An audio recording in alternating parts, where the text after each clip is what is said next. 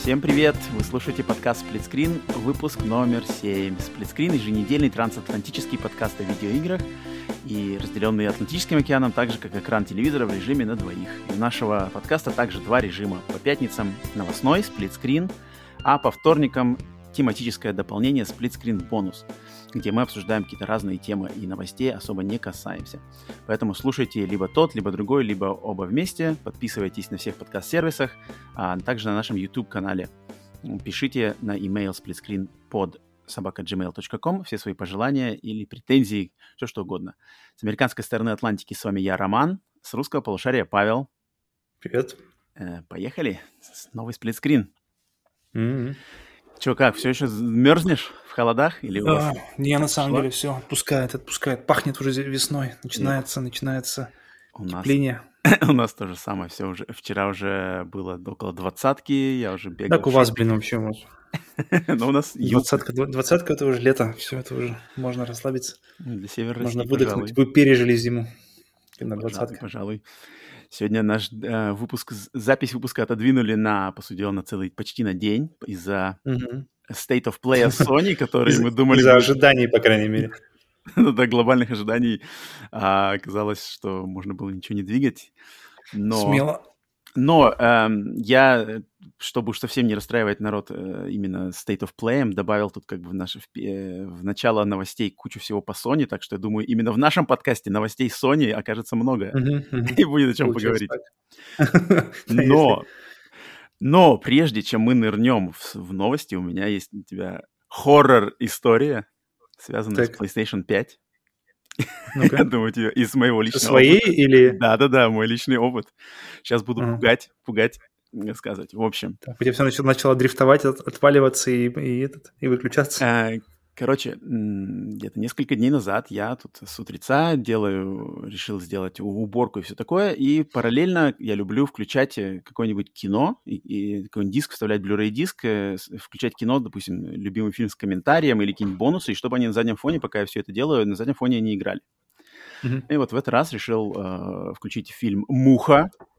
Вставляешь в PlayStation. Да, Blu-ray-диск. Достал Blu-ray-диск «Мухи», фильм, если кто не видел, отличный хоррор-фильм, один из моих любимых. И включил фильм... Видел его один раз в детстве и больше никогда не хочу его смотреть. Стоит, пересмотри. В общем, включил фильм, поставил комментарий, начал что-то прибираться, готовить, наверное, минут 40 все это проработало. И, короче, когда я закончил свои дела, думаю, ну ладно, фильм надо выключить.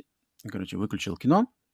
Нажимаю, чтобы кнопку достать диск, и PlayStation 5 издает страшный звук, такой вообще как трактор, и диск не выезжает. И я такой, опа, что такое? Нажимаю на кнопку eject еще раз, то же самое, вообще там все grinding, я думаю, все, диск сразу нахрен в мясо, перемололо там уже все. Ну, звук на самом деле страшный. Ничего не выехало. Я такой, ладно, пофиг, вырубаю консоль, то есть power off. Она у меня стояла в горизонтальном... Но сама-то консоль не зависла, она все дальше работает? Все работает, просто диск не выезжает, и он пропал как бы из, вот где в меню, в дашборде. Стреляется диск, он пропал, все, как будто диска нету. Я такой, ладно, пофиг, power off, ставлю у меня консоль стоит в вертикальном положении, я ее ставлю в горизонтальное, включаю, нажимаю, то же самое, ничего не выезжает. Так, пофиг, вырубаю снова, отсоединяю все провода, думаю, что делать, залезаю в интернет, диск не выезжает, какие рекомендации? Так, люди пишут, ничего страшного, такое бывает, особенно в вертикальной позиции PlayStation 5 именно Blu-ray диски с фильмами может не выдавать. Для этого специально можно снять одну из белых пластин, которая закрывает часть, где дисковод. Снимаешь ее, и там будет дырка, которая, она заклеена наклеечкой, но это даже не нарушает гарантию. И в этой, используя отвертку, можно это, как бы там винтик, и если его покрутить, то можно вручную, чтобы диск выехал. Такой, окей, ладно. Посмотрел, как снять вообще эту пластину белую. Пластина белая снимается очень легко, вообще идеально. Снял ее, нашел эту дырочку, отлепил наклейку, начал крутить отверткой, диск не выезжает. Я такой, блин, что за нахрен? Покрутил по часовой, против часовой, Ни туда, ни сюда. Они там пишут, что да, там немножко нажмите посильнее, покрутите подольше, он выйдет. Ничего не выезжает. Я кручу как дурак уже, там, не знаю, минуту, ничего не выезжает. Я такой, блин, что делать?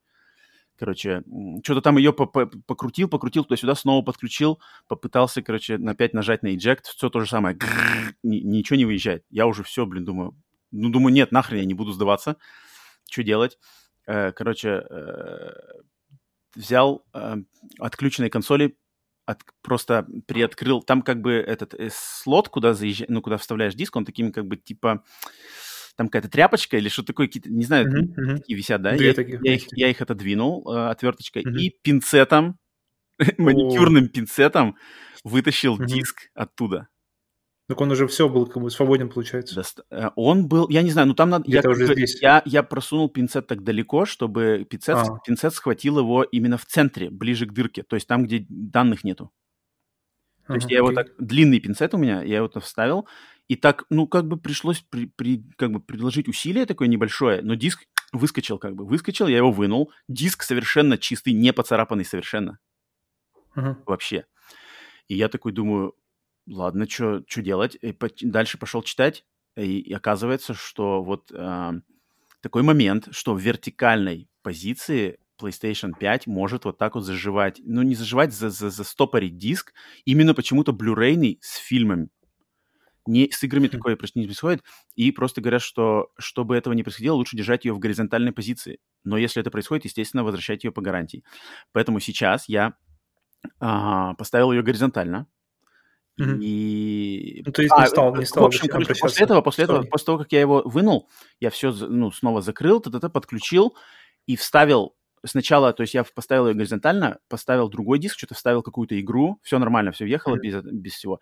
Вставил другой фильм, диск с другим фильмом, блюрейным, все нормально. И потом, скрипя сердце, вставил снова муху.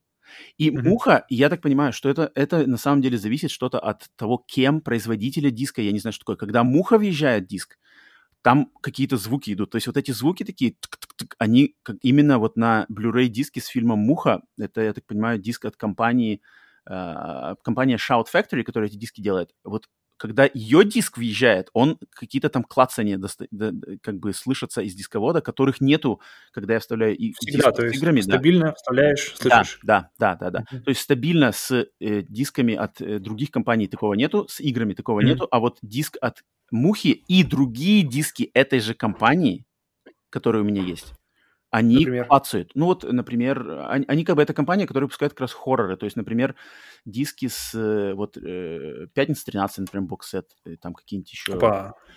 Нет, оно все работает. То есть я вставил, когда сейчас приставка стоит горизонтально, я вставляю муху, она работает, фильм смотрится, диск въезжает, выезжает. Но когда когда вот ты только-только его вставляешь, он какие-то делает клацания такие чуть-чуть-чуть сейчас... Совсем чуть-чуть. То есть, если есть клацанье, то лучше воздержаться от просмотра на этом. Не-не-не, я уже все посмотрел. Я уже посмотрел специально. Я же хочу сейчас как бы проверять ее, удостоверить, что все нормально работает. Я специально посмотрел «Муху», посмотрел другие фильмы, так их прямо оставлял, даже чтобы они на ночь у меня работали. И все выезжает, все работает, никаких зависаний, никаких глюков, диски не царапаются, выезжает, все вынимается. Но вот именно когда ты только в диск вставил, там такие чуть-чуть на каком-то минимально, но их слышно, такие небольшие чик-чик-чик, и закончились. И все, закончились. Когда диск проигрывается, никаких клацаний нету. Эти клацания, они только когда ты его вставляешь.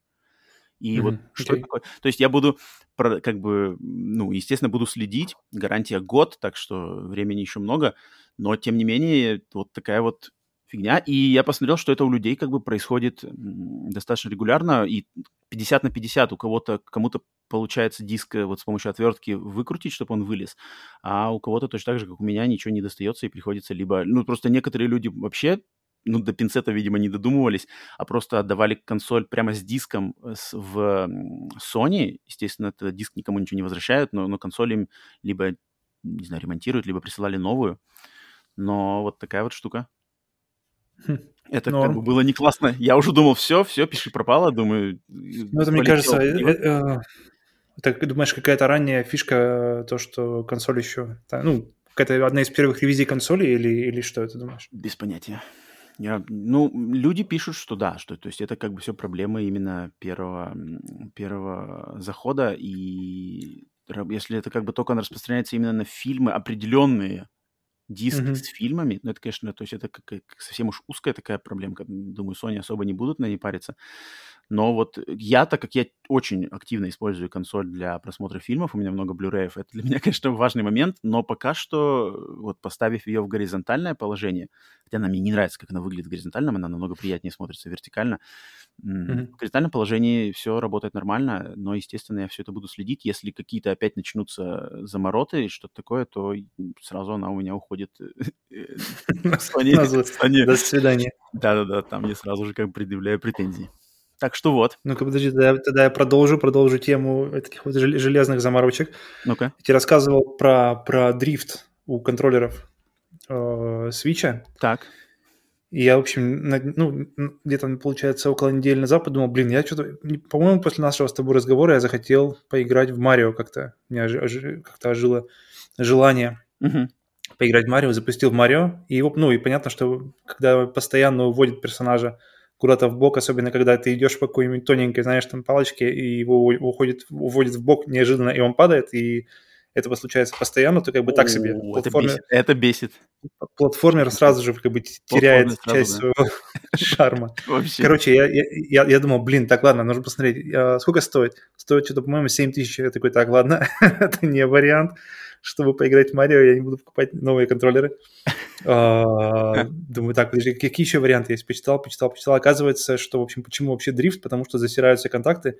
Либо там, либо какая-то пыль, либо какая-нибудь грязь, жир с пальцев, который, знаешь, копится, а потом становится такой пленкой. Либо еще какие-нибудь... Либо майонез. Что угодно. Если нет майонеза.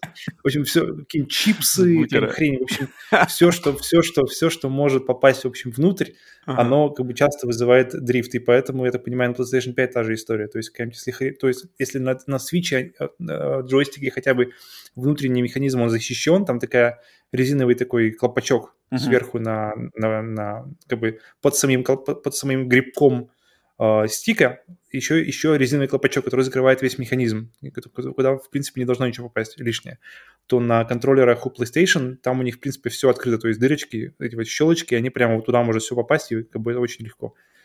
И я, в общем, нашел, что можно попробовать контактный, как называется, контактный очиститель или очиститель контакта. Так.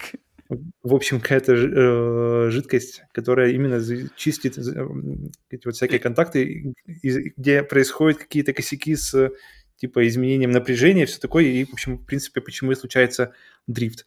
В общем, залил туда, попробовал, помассировал. А ты прямо все купил ее и залил даже? Да. Она недорого стоит, она 300 рублей баллончик. Нифига. Причем такой щедрый баллончик. То есть там отгибаешь этот резиновый колпачок, понятно, насадку. Да. Там даже не сарочка, такой как бы зонтик такой маленький резиновый, его отгибаешь, так. Туда просовываешь вот эту маленькую трубочку, которая идет вместе с баночкой. Щедро льешь. Я сначала, так знаешь, с опаской чуть-чуть повозюкал, смотрю, как бы там можно потестить, типа на Nintendo можно запустить, типа посмотреть, как центруется джойстик, типа, если что. Если дрифт видно, его видно сразу же, то есть. Я такой, так, вроде получше стало, типа, начал играть дальше, пробовал запустить Марио, все пошло вроде как получше, а потом раз, и чуть-чуть снова начало. Я такой, так, нет, давайте по-другому. Открыл, щедро просто так, чтобы там прямо палилось оттуда. Снизу, чтобы из трещинок полезло. Значит, если полезло снизу, значит, точно хорошо залил. И, в общем, залил, помассировал, кругами поводил вот этот вот стик. Так. С усилием подождал, пока он высохнет, включил, все, дрифт ушел полностью. Вау, прикольно. Все, то есть проблема исчерпана. И с тех пор, в общем, я играю в Марио. Открыл для себя Марио по второму разу. То есть я же играл его в 2017 году, получается. Одиссея? Да. И что-то вообще не зашел. Видимо, я еще играл тогда его после Зельды. Я, наверное, ждал какого-то, не знаю, чего-то другого. И, в принципе, у меня истории с Марио нет. Поэтому как бы у меня ожиданий как бы тоже нет. Никаких. Как бы. У меня почему-то... Поэтому все мои ожидания, они по каким-то местам зацепились за Зельду. Именно вот этот Breath of the Wild. Запустил Одиссею, видимо, не получил, чего хотел, что-то расстроился, прошел ее кое-как и, в общем, оставил. И вот сейчас вот буквально сколько лет спустя решил, как-то, по-моему, вот опять же после разговора с тобой решил допустить.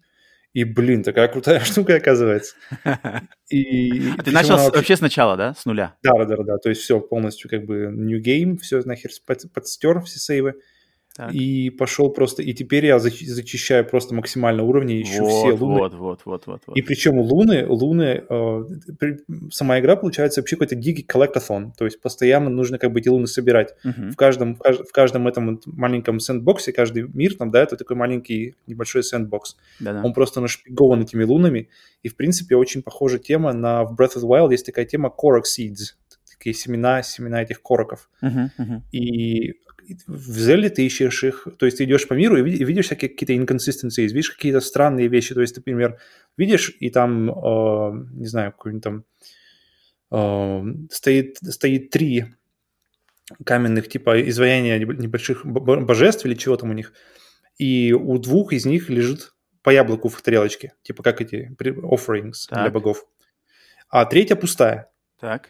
Вот. То есть ничего тебе не говорится, ничего, ну типа третья пустая, а две полных. То есть что нужно сделать, как бы, и ты, как бы, и он постоянно получается... Что же интересно нужно сделать? Да, и он постоянно, то есть они маленькие, несложные, но они, никто тебя на них не тыкает, и они постоянно, как бы, глаз за них все равно как-то цепляется, получается вопрос, они все время, как бы, таким вопросом тебя, что здесь нужно сделать, как ты думаешь, чего здесь не хватает? И когда это ты делаешь, ты получаешь, появляется этот персонаж и дает тебе этот Korok Seeds, типа, молодец, ты меня нашел. И тут та же самая логика у лун. То есть ты ходишь по этим сэндбоксам, да, вот этим небольшим зонам, и ищешь всякие вот эти вот какие-то, как сказать, такие вот... Подсказки, ненавязчивые подсказки. Да, какие-то приметные штучки, которые привлекают твое внимание, и непонятно что. То есть какая-то горка какая-то непонятная, какие-то птицы собираются в каком-то месте. И, скорее всего, там как бы, тебе дадут луну, если ты выполнишь какое-то условие. И поэтому вроде максимально просто нужно собирать, но это никогда не чувствуется, знаешь, таким, что, блин, опять нужно собрать там луны. Потому что они все время как-то хорошо... Это все время как-то хорошо обыгрывается, хорошо подается так, что ты хочешь... Ты играешь даже не только из-за луны, а из-за того, как же интересно ее спрятали. Интересно, какой челлендж нужно сделать, что нужно сделать, чтобы получить эту луну. И вот это мне очень нравится, прямо вообще максимально. Ясно, прикольно. Вот, поэтому я прямо этими гребешком, с очень-очень частым гребешком прохожу по уровням, максимально стараюсь там все найти, причем абсолютно не ожидал, что она так прямо мне зацепит, вот, поэтому я играю. Ну это классно, что вернулся к Марио. Играя в Марио, я понял, я как-то осознал, что в играх часто забываю, то есть завозят крутую графику, какие-то нереальные... там персонажа, у которого там до последней поры все сделано, круто, но забываю завести фан. То есть и в итоге там огромный мир, где просто в итоге скучно находиться. То есть крутейший мир, нереальная какие-то вариативность фактически мира, но в этом огромном мире просто там 3 задания на часов на 15, не знаю. Тут же каждый просто сэндбокс новый, то есть новый уровень. То есть как обычно в играх происходит в последнее время. Ты поиграл первые 2-3 часа, и, в принципе, ты уже знаешь все. То есть и ближайшие там 30, 40, 50, 60 часов ты будешь делать то же самое, все то, что ты делал первые 2-3 часа. И здесь, блин, то, что ты делаешь в первый час, абсолютно не то же самое, что ты делаешь дальше. И каждый мир — это просто какие-то новые элементы геймплея, которые встречаются только в этом мире и больше вообще никогда не возвращаются. Mm-hmm. То есть ребята просто какой-то поток воображения, поток каких-то... Вот реально ребята не жалеют... Ну, Nintendo умеет завести фана, и ребят... они знают, как у них это... Лучше всех они знают, как это сделать. Вот получается так, потому что в последний раз, когда у меня это было такое, это реально была Zelda Breath of the Wild в том же 2017 году. И вот реально не хватает просто фана. И в принципе, Марио максимально положительная игра, то есть она без какого-то лишнего сахара, без какого-то, знаешь, нет такого, что тебе как бы в лицо просто этим позитивом, но она просто позитивна, она просто... У меня почему-то сравнивается с какими-то пиксаровскими мультиками вот именно некоторыми, когда вот есть, просто да, максимально... Есть что-то похожее, да? качественно и с позитивом, и, главное, с фаном сделано. И... Так что я фактически открыл себе глаза на Mario, именно вот Odyssey.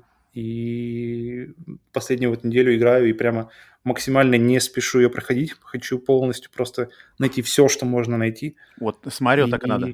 С Марио так вот, надо. Да. Я думаю, когда... Но она достаточно простая на самом деле. Вот единственный вопрос, что там не было пока еще никакого прямо хардкора. Не было ни одной волны, где бы мне нужно было прямо дрочить там до какого-то миллиметража. Ну, зная, как может, строится вообще Марио, вот это все будет позже. И это будет. Может. Ну, это хорошо, да. То есть я, в принципе, там готовый к этому, наверное. Ну, надеюсь. И вторая у меня игра, раз уж мы же обычно начинаем, да? Это плавный переход у нас. Давай, отстреляемся по играм. Это просто... Это последняя неделя была, она была удивительно какая-то... Я получил много эмоций от игр. То есть давно у меня не было столько эмоций за какой-то... Именно от прохождения какой-то игр. А здесь Марио, во-первых, да, я уже рассказал. А во-вторых, это Sniper Elite 4. Да, видел, что ты играешь в онлайне. Вот, мы с Максом как раз проходим ее, и, блин, это один из лучших коопов вообще, которые я видел. Потому что... Причем мы начали сначала на харде, а потом, я думаю, Макс, который, в принципе, не особо любитель игр на харде, так. Говорит, давай попробуем, говорит, на хардкоре. Так. Я так, ну ладно, давай. Причем я особо не стремился... Так надо, хардкор, правильно, смотри-ка. Хардкор охрененный. Хардкор отключает весь хад. Ты не знаешь, сколько у тебя патронов в обойме, ты можешь посмотреть только, сколько у тебя патронов всего. Он отключает всю помощь в прицеливании, то есть там обычно, когда ты нажимаешь, он сразу показывает, куда пуля попадет, то есть тебе не надо даже думать. Здесь же ты видишь, что ты можешь максимум это... в бинокле посмотреть, сколько до цели, например, там, 150 метров до цели. Затем следующее, ты открываешь снайперский прицел, и там у тебя отметки ты меняешь 0 метров, 100 метров, 200 метров, 300, 400. И то есть так, 150, наверное, 100 и чуть повыше. То есть так, смотрим на ветер, по ветру посмотрели, и такой получается, ты просто получаешь настолько... больше удовлетворения от игры и от выстрела, который ты все-таки, когда ты попадаешь прямо в яички на расстоянии 300 метров с первого выстрела, и когда это еще показывается обоим игрокам. Там еще драматичный игрокам. Да. Чтобы игроки не делали, все, ребята, пауза, смотрим, как красиво летит. Да, я помню это. И она, потому что она же не будет просто, ты знаешь, что если игра делает тебе красивые кадры, значит, ты точно попал, и значит, точно будет красиво. И она летит, все это путешествие пули от начала до конца, и потом просто вы вдвоем, да, хороший выстрел. Поэтому Sniper Elite на хардкоре вообще супер. Мы сразу скачали третий на волне, и, может, даже еще второй качнем, поэтому посмотрим. Поэтому Sniper Elite 4 ты играл, но я с тобой особо не разговаривал по этому поводу, потому что не было даже никакой, не о чем говорить в этом плане.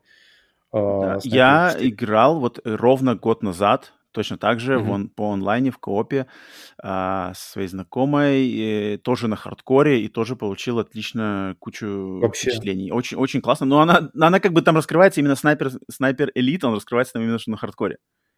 Согласен, там как бы, если сложность пониже, то тогда там просто какой-то Call of Duty превращается, и что-то не то. Ну, слишком все просто становится, получается, и нет какого-то челленджа.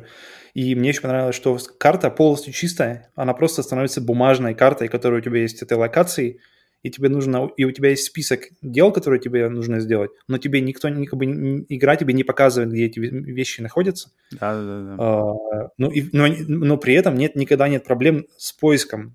То есть тебе сказано уничтожить эту штуку, и она, скорее всего, приметна. То есть тебе нужно залезть повыше, и ты, скорее всего, увидишь эту вещь, которую тебе нужно уничтожить или сделать.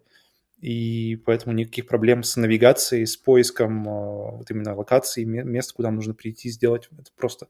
Поэтому максимально у меня эта вот неделя благодаря Sniper Elite 4, благодаря тому, что я починил дрифт на джойстиках. Ну, вообще у тебя тут все на позитиве. И с Марио, это просто одна из лучших недель вот именно в плане геймерства за последние, я вообще не знаю, сколько времени. Вау, круто, отлично. Снайпер Elite 4, да, рад, что ты раскрыл эту игру, и все, кто не играл и кому интересно, она была бесплатная в PlayStation Plus, там, не знаю, пару лет назад, может, такое, на PlayStation 4.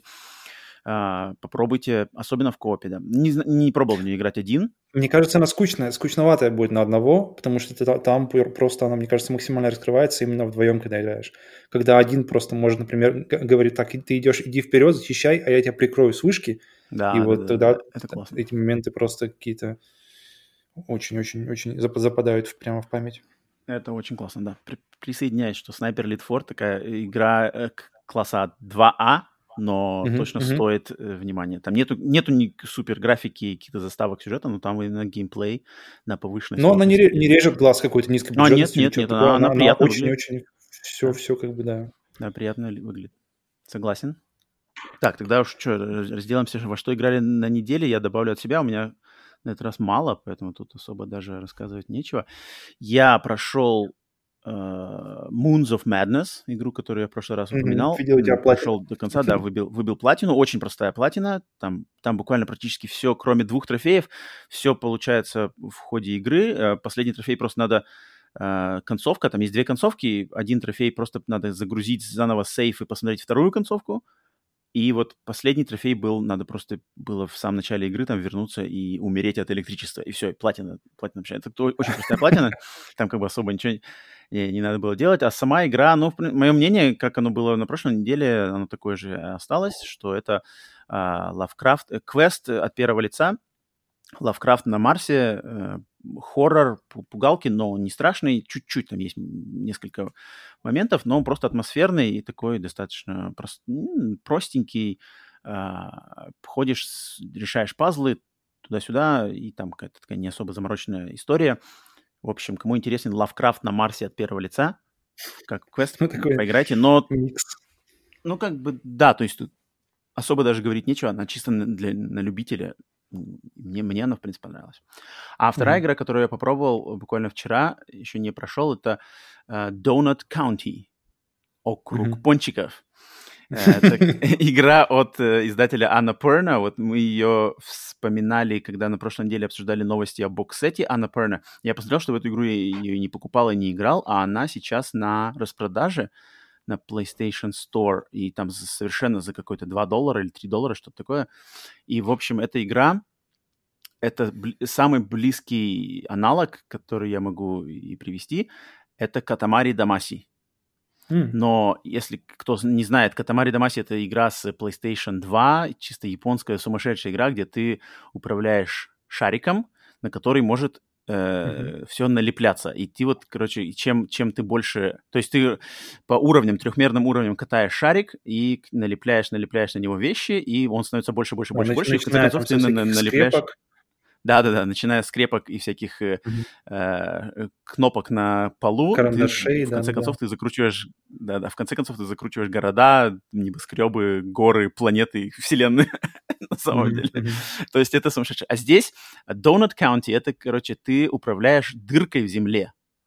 То есть у тебя такой же, это как бы дается тебе, грубо говоря, картинка уровня, такая красочная, красивая, псевдо-трехмерная картинка, и ты управляешь просто левым аналогом геймпада, управляешь дыркой в земле, которая начинается маленькая, и ты должен просто ее двигать и подъезжать под разные предметы, и предметы просто в эту дырку падают. И чем больше предметов падает, тем дырка растет, и, соответственно, чем она больше, тем больше предметы могут туда в нее западать. То есть начинаешь ты, грубо говоря, со всяких там, не знаю, стоит стул, ты подъехал, стул упал, дырка выросла. И дальше ты собираешь, и в конце концов, опять же, ты в эту дырку падают и горы, и мосты, и все. И, в общем, я поиграл, наверное, пока что минут... Там прошел пару уровней, там есть какой-то сюжет даже, причем он такой... Там именно люди, видно, что они вдохновлялись вот именно Катамари Дамаси, таким японским... Но ребята не те же, то есть это какие-то другие разработчики. Нет, это как что-то европейское, чуть ли не один какой-то даже человек вроде ее сделал. Что-то такое, но тут прямо... Видно вот это влияние Катамари, что тут такой немножко долбанутый, но очень милый юмор, персонажи какие-то странные тут всякие...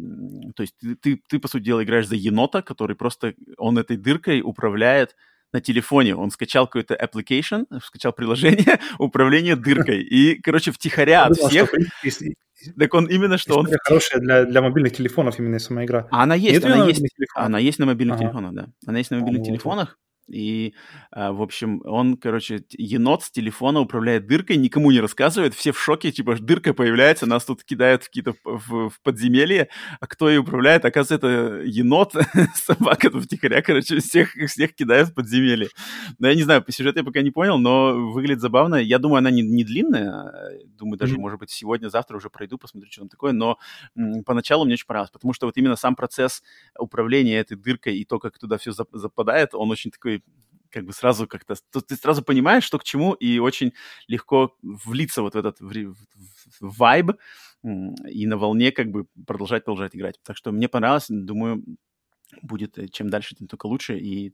Ты играешь на PlayStation? Да, я на PlayStation 4 на 5, да, запустил. В общем, вот так вот. Да. Поэтому на этой неделе вот разделался с Moons of Madness и Donut County. Все, от меня больше по играм. За эту неделю больше ничего не было. Нормально. Так что у тебя больше, но я рад за твои позитивные впечатления. Да, неожиданно, причем с обоих сторон. Да уж. Так, ну что, переходим к новостям, которых много. Давай, поехали.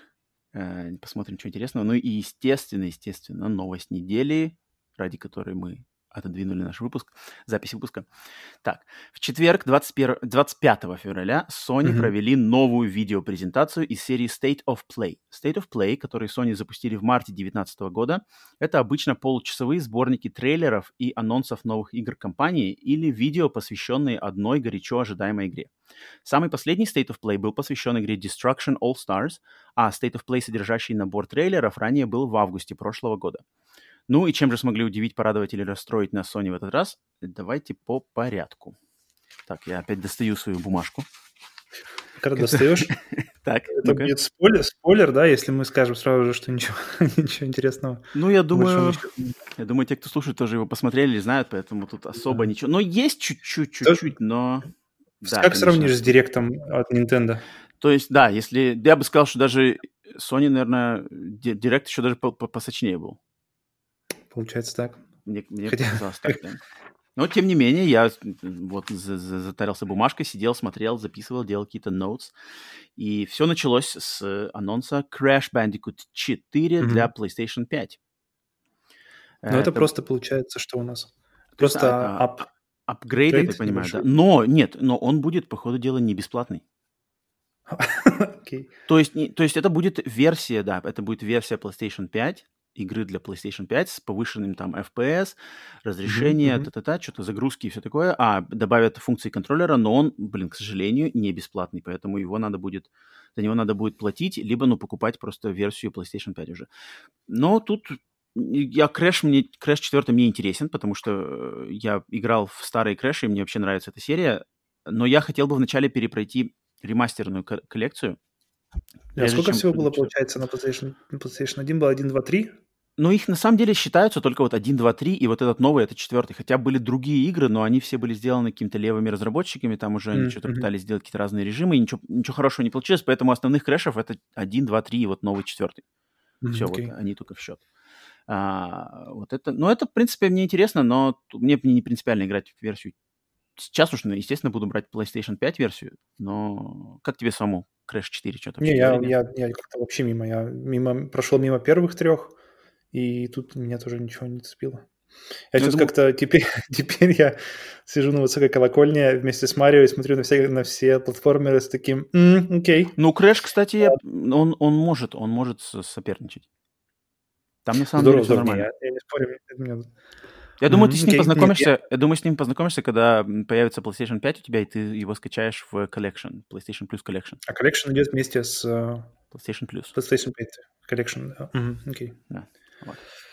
Так, следующее. У них в State of Play был, значит, немножко новый трейлер Returnal, моей самой ожидаемой игры на данный момент PlayStation 5. Но тут трейлер особо ничего не показал, что-то они чуть-чуть там какие-то уровни... Я не понял, он получается roguelike? Он roguelite. То есть, я так понял, то есть, рогалит. То есть ты, когда умираешь, у тебя, так я понимаю, способности и какие-то оружия остаются. Меняется, то есть тебя, грубо говоря, ты играешь, умер, тебя убили, уровень меняется, враги меняются, но у тебя остаются способности, оружие и какие-то там, не знаю, экспириенс, который ты получил. Как я вижу, например, у меня жена смотрела тоже так, одним глазом смотрела со мной и спрашивает, это Doom? Ну, кстати, да. К разговору о том, что оно действительно похоже на именно на быстрый экшен, постоянная смена положения, этого, как называется, локации своей, то есть постоянно в движении, постоянно... Но вот это меня привлекает.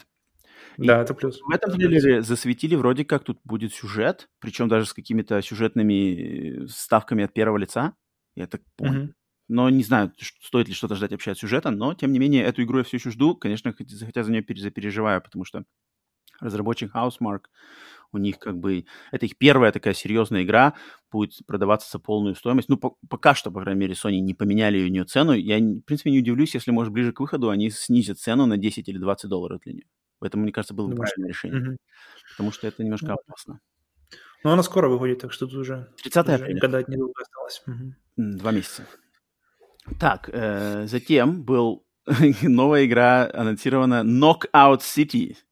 Я когда увидел, я подумал, так, получается, вообще нечего больше рассказать, то есть нечего вообще показать. То есть мы начинаем с Knockout City, с вышибал, Royal, как называется, Battle Royale вышибалы.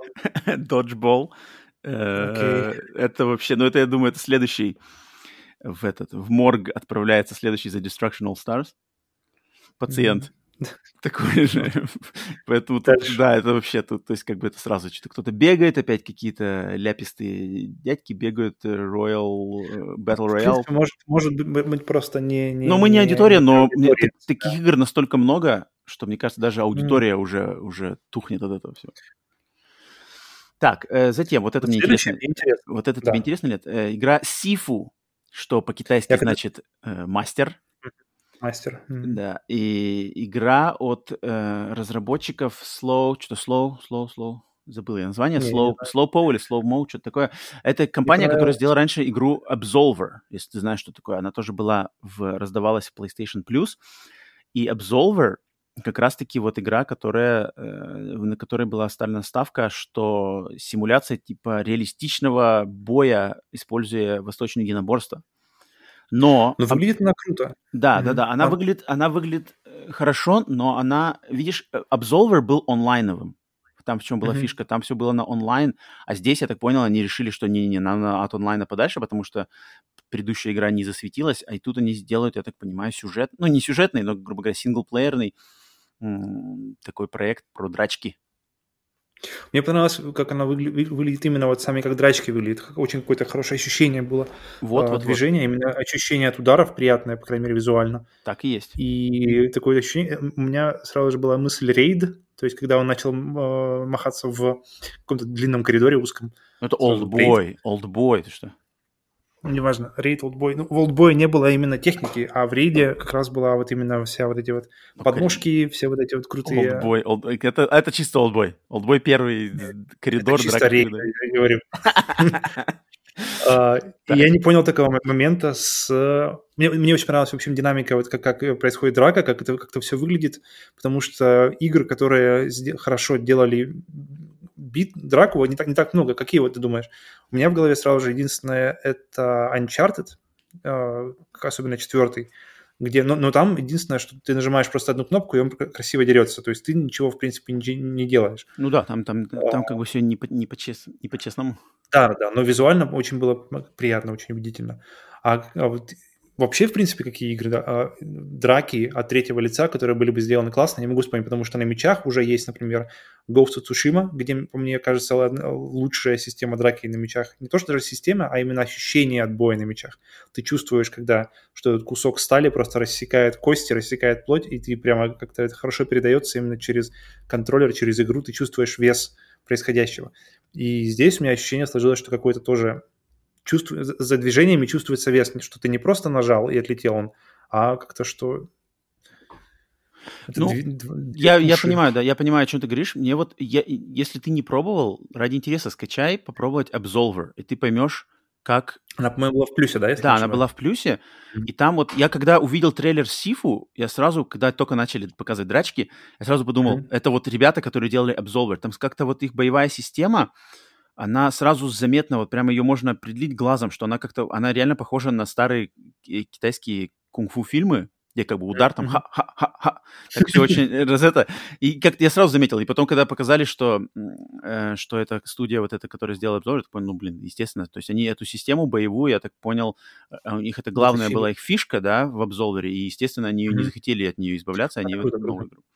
Это так интересно. Что... У меня такой вопрос, как вот эта вот тема со стареющим мастером, со стареющим персонажем, это получается? У меня почему-то опять мысль в рогалик ушла. То есть, как это будет работать? То есть, ты стареешь, ты как бы доживаешь, дерешься, и как-то потом опять отбрасывается. Как вот это происходит? Вот то есть, в трейлере я не понял объяснения, то есть, я не нашел для себя. Я что-то даже не задумался над этим. Я просто посмотрел. Махач классный. Потому что он стареет конкретно, потом уже седой мастер бегает. И, то есть, как может, это просто будет сюжетная игра, и начинаешь с такого, а последний уровень будет... Может быть, но там как-то такая динамика... Трейлер был порезан как-то очень динамично, то есть как бы такое ощущение, что стареешь, как бы... То есть, что как бы это будет происходить... У меня лично сложилось ощущение, что это будет происходить просто как бы рутинно, что ты стареть будешь как бы... Ну, это не...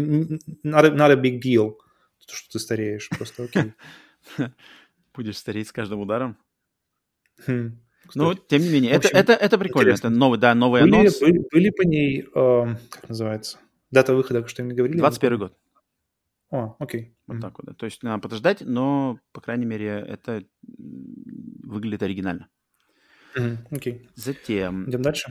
Дальше был Solar Ash. Новый трейлер, такой более серьезный, с более показом геймплея. Игра, преемник игры Hyper Light Drifter от той же студии. Но теперь в 3D и явно с увеличенным бюджетом. И мне сразу, когда я увидел новый трейлер, мне почему-то сразу, хотя я не играл в игру, но мне сразу показалось, что это практически очень-очень-очень похоже на игру The Pathless, которая вот вышла на старте PlayStation 5. И тут как-то мне прям показалось и визуально, и то, что они делают ставку на то, что здесь все надо бежать от третьего лица. Засновки. Надо все что-то двигаться, куда-то бежать и стреляться, сражаться. И мне кажется, Pathless вроде как то же самое промоутили. Pathless мне нравится, наверное, благодаря арту. Там какой-то такой очень темная какая-то атмосфера. Боссы, которые сделаны из света, из какого-то огня или из чего-то еще. А здесь... Хотя предыдущая игра была вообще отличная. Hyper Light Drifter очень-очень хорошо зашла. Мы с тобой, кстати, по-моему, играли как-то играли вместе, да. Одновременно решили.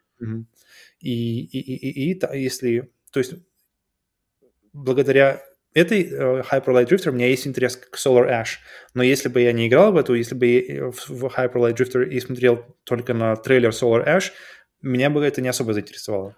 Согласен, потому да. Что как-то движение... Чего-то мне не хватило до того, чтобы прямо...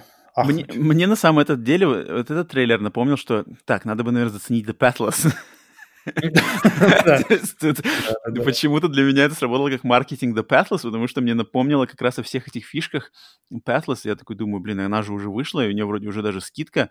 И да, вообще, потому что она что-то вроде никак не продалась, и надо поддержать разработчиков. И, в общем, ну, Solar Ash... разработчики Journey, да? То есть, я не знаю, сам Джиновича там есть? Не-не-не, там разработчики Абзу.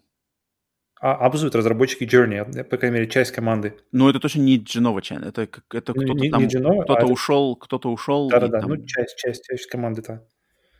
Окей. Надо, Pathless как-то вот после этого трейлера как-то я для себя еще так... Тем более, что Pathless — это, опять же, Annapurna, издатель. Это тоже, да. Это последние тоже годы немаловажно. Становится печать качества. Вообще, для меня уже давненько. Поэтому Solar Ash, но тем не менее интересно, что из этого получится именно вот на силе того, что Hyper Light Drifter, их предыдущая игра была классная. Но трейлеры, да, часто бывают трейлеры говно, а игра получается дельная, поэтому тут как бы не о чем пока еще говорить. Так и есть. Думаешь, это будет такое случится со следующей игрой, которая была трейлер? У меня прямо ноль интереса, поэтому даже если она... Ну, давай, что за игра сначала? Игра, значит, Five Nights at Freddy's Security Breach. Mm-hmm. Это уже не знаю, какой часть, 27-я часть сериала Five Nights at Freddy's. Играл в одну из 27? Я играл в самую первую. Но потому что... Почему я в нее играл? Потому что как, на тот момент, когда она вышла и... То есть она... Вот именно то, что она go viral. То есть она завирусилась, mm-hmm. да? Это как по-русски говорят. Ну, в общем, она пошла, как бы, да, пошла в народ именно за того, что просто люди... Причем люди вот такие Именно вот школота. Школота mm-hmm. Американская... Начали в нее играть, и типа вроде как бы хоррор, но вроде какие-то тут роботики, но вроде и страшно, но вроде бы и не и без крови, и, но как-то так. Mm-hmm. И вот мы тут ха-ха-ха на Ютубе все стримят, и как бы там все очень базово, то есть там ведь чисто пугалки-шугалки, никакой как бы особо это. Сидишь в комнате, и на камерах смотришь, как к тебе ползут вот эти роботы, ожившие роботы-игрушки. И они просто... Ты смотришь, на камере ничего нету, переключаешься, снова смотришь, он, у тебя прыгает, все, напугали. И как бы я в нее поиграл, ну, потому что как бы вроде надо. Мне тут моя племянница тогда, когда я не знаю, сколько ей, наверное, лет, ну, тогда было 15-14, она мне как бы типа, попробуй, страшная игра. Я поиграл, я понял, что это как бы все очень банально, но я вижу, почему она как бы завирусилась среди школьников, потому что она такой как... Входной порог у нее, как для хоррора, очень маленький, и вроде как родителям тоже и не страшно, что дети играют тут что-то такое вроде как хоррор. Поэтому у меня интерес сразу пропал. А здесь просто какая-то новая часть, все уже в 3D, естественно, mm-hmm. все уже с телефонов перешло на консоли. Здесь уже что-то ходишь, но все равно это все это выглядит как-то совершенно... визуально меня совершенно не радуют эти роботы. Мы с тобой даже особо, наверное, не добавим ничего к этому трейлеру. Да, тут у меня интерес... Как его не было, так его и нету, и не будет. И нахер, и идем дальше к следующей игре, которая, мне кажется, у тебя уже вот от нее, я думаю, ты чего-то ждешь. От нее я точно жду, и я вот это был первый такой прямо большой, как сказать, большая новость, большой момент этого State of Play. Это то, что игра Oddworld Soulstorm, про которую мы все уже знали, и, в принципе, тут про нее, именно про саму-то ничего говорить уже можно больше не добавлять, там все понятно, но то, что она, во-первых, выйдет 6 апреля и сразу же будет PlayStation Plus игрой в апреле для PlayStation 5. Опа. На выходе. В смысле, только на PlayStation 5? Только на PlayStation 5. Она будет бесплатной игрой апрельской. Вот это да. Это я как бы обалдел, потому что я собирался ее покупать, и тут как бы мне говорят, что вау, ты ее получишь бесплатно, и сразу на выходе. Это круто. Soulstorm, это же ремейк, да, тоже какой-то из частей оригинальных? Это ремейк, ну, я не понимаю, на самом деле, прямо вот это ремейк, но у нас, по ходу дела, да, это ремейк второй части Oddworld Abe's Exodus. Mm-hmm. То есть, но насколько он будет именно ремейк, или тут просто они что-то возьмут, что-то добавят, там, переделают и что-то такое. Но, насколько я знаю, они как бы отталкиваются от вот Oddworld Abe's Exodus, и эта серия... Mm-hmm. игр Oddworld, и я, кстати, скачал даже сейчас после этой новости, скачал ремейк первой части, New and Tasty. Mm-hmm. Думаю, наверное, стоит его все-таки поиграть, пройти. Я его не играл. Нет, я в него не играл по-серьезному. Я тоже все хочу познакомиться с серией, как раз лучший, я думаю, способ это New and Tasty, но пока тоже висит. Я играл в них в классические, то есть PlayStation 1 и там, где они еще были. На PlayStation 1 я играл вот эти две части. Mm-hmm. Они классные, они мне очень нравятся, они такие очень уникальные. На PlayStation 1 было все две. Вот Odyssey mm-hmm. и Exodus. А потом они пошли уже на Xbox, кстати. Mm-hmm. Первый Xbox, они туда игры запускали. И вот эта серия, она такая уникальная, очень как визуально, так и геймплейно, и вообще как-то по идеологии своей. Подходу к дизайну, поэтому всем, кому интересно, попробуйте New and Tasty, который был, опять же, в PlayStation Plus разным кучу лет назад. Причем его можно играть помимо PlayStation еще и на Vita. Его можно и на Vita, да, он везде, и вот попробуйте ее. Я сам, скорее всего, в ближайшие недели до выхода, вот до апреля, в марте, скорее всего, я засяду пройти New and Tasty, чтобы влиться вообще в эту атмосферу и быть готовым к Soulstorm, который дадут нам бесплатно. Так что вот, дальше осталось три анонса. Вот следующий, я насколько помню, ты говорил, что тебе эта игра интересна, мне вот не особо интересно. Мне почему-то не нравится вообще, когда вот все... Что за игра для начала? Новый трейлер игры Kena Bridge of Spirits. Угу. Мне нравятся вот всякие миленькие штуки, всякие, похожие на мультики. У меня почему-то с детства я люблю играть в игры, которые похожи на мультики. Угу. И здесь прямо такой максимальный с освещением. Она же, по-моему, эксклюзивна для PlayStation 5, да? Вот, нет, она, кстати, я также думал, но она выйдет на PlayStation 4 тоже. В конце ролика показали. Мне очень понравилось освещение, мне очень понравилось какие-то прямо вот как она... Она выглядит классно. Выглядит вообще отлично. Всякие такие миленькие существа, типа вот этих черных духов или кто эти штучки маленькие. Uh-huh.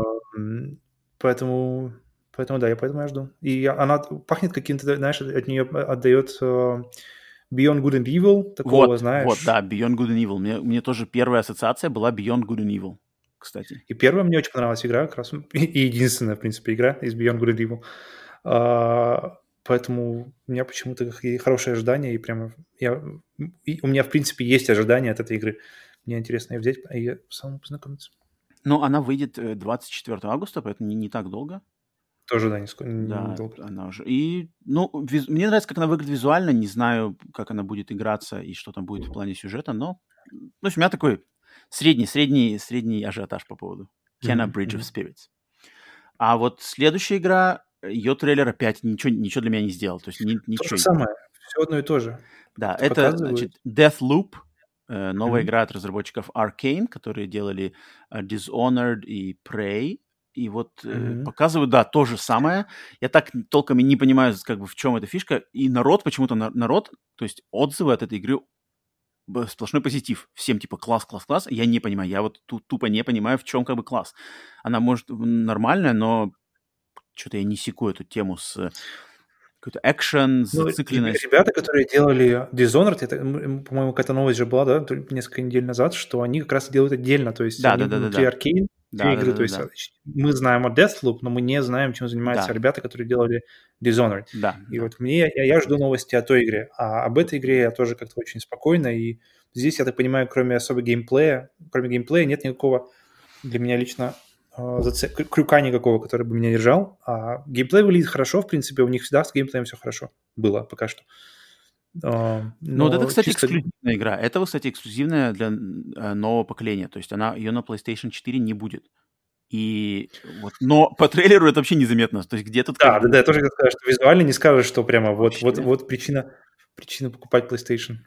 Так что, я не знаю, может быть, это будет тот случай, где надо поиграть, чтобы понять. Да, именно. Я тоже как раз думал, что есть игры, которые стоит поиграть в первую очередь. Может быть. Потому что разработчик именитый, разработчик проверенный. То есть как бы не кто-то какой-то левый, да.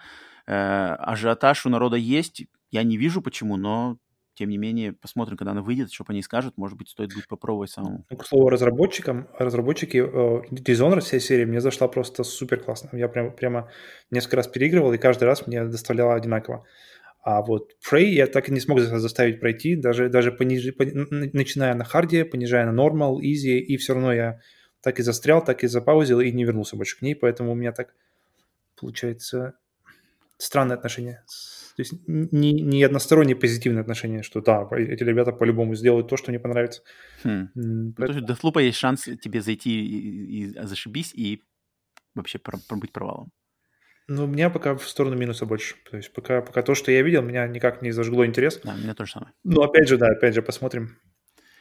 Так, и все, мы подошли, значит, к последнему анонсу, который, вот, наверное, самый тоже мощный из всего этого. Приберегли грамотно на конец. Это, значит, новая версия ремейка Final Fantasy VII под названием Final Fantasy VII Remake Intergrade. И это будет... Вот я не очень... То есть я понял, это, короче, апгрейд. Бесплатный. Вопрос, причем. Можно сразу. Так. Смотри, ты Final Fantasy VII играл, ты в курсе, поэтому вопрос к тебе. Так. Сюжетно это продолжение истории, или это про девушку с сюрикеном? Ага. Или это вообще какое-то ответвление, потому что я думал, что ребята сидят, пыхтят над продолжением. И то, что следующее мы увидим от серии Final Fantasy Remake, это, понятно, какой-то уход уже в открытый мир, что-то уже как бы такое прямо с мясом на костях. Так. А мы видим, получается, уже почти год спустя, мы видим только какое-то минорное дополнение Intergrade. То есть где это вообще по истории? Ну, в оригинальной Final Fantasy VII вот этого, то, что они показали в трейлере, что Юфи с вот каким-то дядькой новым, этого ничего не было. Это что-то все новое.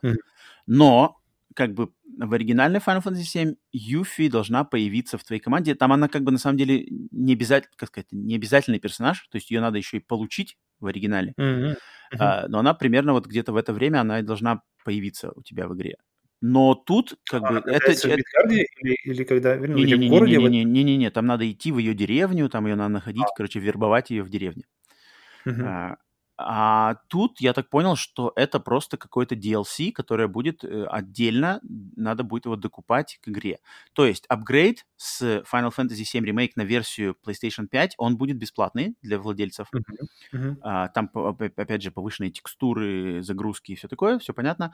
А вот именно DLC с Yuffie, оно будет платное для всех. Mm-hmm. И yeah. как вот это... То есть на PlayStation 5 будет игра... с улучшенной графикой, с лучшими загрузками и всеми этими фишками, плюс можно будет докупить для нее... Ну, это нормальный подход, правильный подход, в отличие от Crash Bandicoot, который, пожалуйста, платите еще раз. Вот здесь платите за DLC, а получаете более сочную картинку со всеми свистульками. Да, она идет. Вы купили игру, пожалуйста, получайте. Вы купили игру, вы купили PlayStation 5, и как бы, да, поддержите теперь прокачку. Ну да, кстати, мне понравилось сравнение картинок PlayStation 5 и 4. Я даже как бы так, еще приятнее игра стала выглядеть. Она и так выглядит офигенно. Там же появился, помимо графики, там же еще какой-то нормал, какой-то классик или что-то. Кстати, да, кстати, да, они добавили какую-то новую сложность. Геймплей будет приближен к оригиналу, я так понял. Я не знаю, я не понял, что это такое. Надо будет это уже смотреть самому, когда оно выйдет. Так прямо навскидку я не понял, что значит нормал классик. Ну, может быть. Но... У меня так вся эта история, когда я потому что я ждал, что следующие новости какие-то большие будут относительно этой серии. Mm-hmm. Теперь, когда я вижу, что год спустя, когда она вышла, почти год же уже, получается, прошел с выхода ремейка. Да. Теперь год спустя выходит какой-то непонятный интегрей, который даже, получается, и не был частью оригинальной. Подожди. Мне кажется, им же надо просто было ее перекинуть на PlayStation 5, и вот как бы ее же не просто переносить, они решили сделать перенос на PlayStation 5 плюс еще немножко... Ну, а сколько сил потрачено на то, чтобы разработать DLC? То есть, получается, когда мы увидим новости о какой-то уже действительно... следующей части. У меня, сложилось ощущение, что, понятно, мы будем ждать всех выхода как бы всех частей Final Fantasy VII Remake точно, мне кажется, до конца PlayStation 5. Мне кажется, прямо смело можно просто как бы раскатать как бы ковер ожиданий до конца цикла, а может еще и в следующий. И так как есть. Бы не торопиться с ожиданиями. Ну вот будут подкидывать вот такие вот затравки. Ну, это нормально. Я как бы... В принципе, Юфи мне нравится, она прикольный персонаж. Как она выглядит в ремейке, и как тут озвучка и все такое, она вроде выглядит клево. Визуально всегда. Визуально без проблем. Но и там было без проблем в ремейке. Апгрейд бесплатный. DLC. Я не знаю, на самом деле, буду я покупать этот DLC или нет. Но посмотрим, что... Я тут буду отталкиваться от обзоров, что люди напишут. И скажут, что играть стоит, то тогда заценюсь. Это все будет появиться 10 июня. Тоже скоро? Да, достаточно скоро. Достаточно ли для меня, чтобы переигрывать Final Fantasy VII Remake? Фиг знает. Можно попробовать, конечно, на платину его забомбить так-то. Там не самая сложная, на самом деле, платина. Там просто... Там, говорят, она интересная. Там надо играть ее на харде, а там на харде меняется вообще как... боевая система меняется, я не помню уже что, там что-то ограничивает тебя в использовании какие-то магии или что-то такое. Там, говорят, какой-то более челленджевый, пазловый подход к боям. Ну, хард часто является какой-то правильной версией игры, которая более отдает тебе. Ты не просто проходишь ее, а именно проживаешь. Ну да, раскрывается игра полностью, то есть все механики. Да. Все, что ты вынужден пользоваться большим количеством механик, потому что ты не просто проходишь через врагов, как через горячим ножом. Всегда рекомендую. Сам играю, и всем рекомендую играть на харде. Но не всегда. Не всегда. Иногда хард это просто прижатый. Бывает. Ну вот, все, это все, что было в State of Play. И да, как бы ничего, ждали, не знаю почему, но ждали, я ждал, ты ждал, все, в принципе, ждали. Я ждал, вот сейчас, мне интересно, что ты скажешь по поводу, чего ты ждал, потому что я ждал, какой сейчас уже, получается, февраль 2021, сколько прошло, получается, ноябрь, декабрь, январь, февраль, 3 месяца уже прошло с выхода PlayStation 5, mm-hmm. и у меня не сложилось ощущение, что нам сказали, зачем мы купили. То есть понятно, что все как бы, что новое, оно будет здесь, но нам пока нет ощущения, что вот есть, ребята, вот ждите этого, вот зачем вам нужна PlayStation 5. Потому что, например, если сравнить с PlayStation 4, нам показали, получается, летом 2013 года нам показали Watch Dogs. То есть это, конечно, вопрос о том, что в итоге получилось с Watch Dogs и получили ли то, что мы хотя бы, то, что нам обещали. Это, конечно, другой вопрос, но то, что нам показали, и то, что нам какие-то уже закинули ожидания от нового поколения, то, что, ребята, вот что такое новое поколение, и, ребят, чего вы можете ждать, то такое ощущение, сейчас ощущение, что они как-то более опасливо и стараются типа не обещать лишнего. У меня такое ощущение сложилось. Ну, ты, может, отчасти насчет не обещать лишнего, мне кажется, ты отчасти прав, но для меня, я смотрю с точки зрения, что представь, что, вот, кстати, на самом деле ты попадаешь под это, потому что у тебя нету, ты не покупал PlayStation 4 Pro, угу. И мне кажется, человеку, который перепрыгивает с PlayStation 4 базовой, или слимки, угу. да, перепрыгивает, во-первых, на 4К телек, угу. плюс консоль PlayStation 5, вот разница, даже в игре по обратной совместимости, загрузки, картинка, скорости, вот эти все, как все работает, дэшборды, все такое, скорости скачивания игр из интернета, эта разница, она влияет. Даже вот не беря в счет эксклюзивы, какие-то новые игры, просто сам mm-hmm. факт, как старые игры и как консоль ощущается, когда у тебя вот ты, то есть ты закупился, телек у тебя есть, новая консоль, и ты перепрыгнул с базовой PlayStation 4, ты ощутишь эту разницу. И она, на самом mm-hmm. деле, ну, она весомая, то есть она чувствуется. Я, то есть сейчас я уже играю на PlayStation 5, я чувствую, ага, здесь загружается быстрее, здесь как-то все поудобнее, хотя мне не нравится дэшборд, но я вижу, что под капотом-то там работает то, что раньше тормозило или что-то такое. И они, вот момент, что сейчас игры как бы выходят заново, ремастерные версии, там, дополненные версии. Это как бы вот переходный момент поколений, да, с поколения на поколение. Но оно стоит того. То есть я вот сейчас, например, очень радуюсь, что я там не играл Metro Exodus, получу сразу бесплатно mm-hmm. новую версию. да, тот же Crash Bandicoot, те же какие-то игры. Я тут, кстати, брал у себя, делал даже не то, что список, а в голове у себя отмечал какие-то игры. Цушима, Days Gone, mm-hmm. God of War, Sekiro, Spider-Man. Я ничего это раньше не играл по тем или иным причинам, а сейчас они все дополнены до нового поколения, поэтому да. Это клево. Но я ожидал... Откладываю игры, я тоже Sekiro, те же, вот, например, Jedi Fallen Order, Control, я думал их перепройти, потому что я люблю перепроходить игры, которые мне прямо зашли. И когда я начал узнавать, что какие у них появляются дополнения, как они то есть используют уже вот эти вот возможности PlayStation 5, я сразу же их всех отложил. Думаю, так, нет, будет у меня PlayStation 5, тогда к ним мы вернемся уже по-новому, посмотрим на них. Так что... Но я ожидал от State of Play, конечно, побольше чего-то, хотя бы какой-нибудь один такой мощный прямо эксклюзив, опять какой-нибудь анонс чего-то мощного и сильного. А здесь просто они показали то, что мы уже все знали, и показали просто какие-то более такие трейлеры. Более геймплейные, пожалуй, наверное, трейлеры, но тут как бы ничего, никаких этих. А из новых игр оно все... Ну, Sifu, потом какой-то вырвиглаз Knockout City, и все, да? Нового больше вот ничего и не было. И все, да. Да, так. Окей. Так что, да. В общем, ждем. В общем, ничего это Sony расстроили, не порадовали. Не порадовали. Да, не удивили, не порадовали, просто как можно было такого даже, в принципе, и не делать. Просто выкинуть куда-нибудь трейлеры куда-нибудь вообще просто. Без ажиотажа State of Play, возвращение State of Play. Да. Что, ребята, ждите, через 2 дня мы вам покажем 10 игр. Да.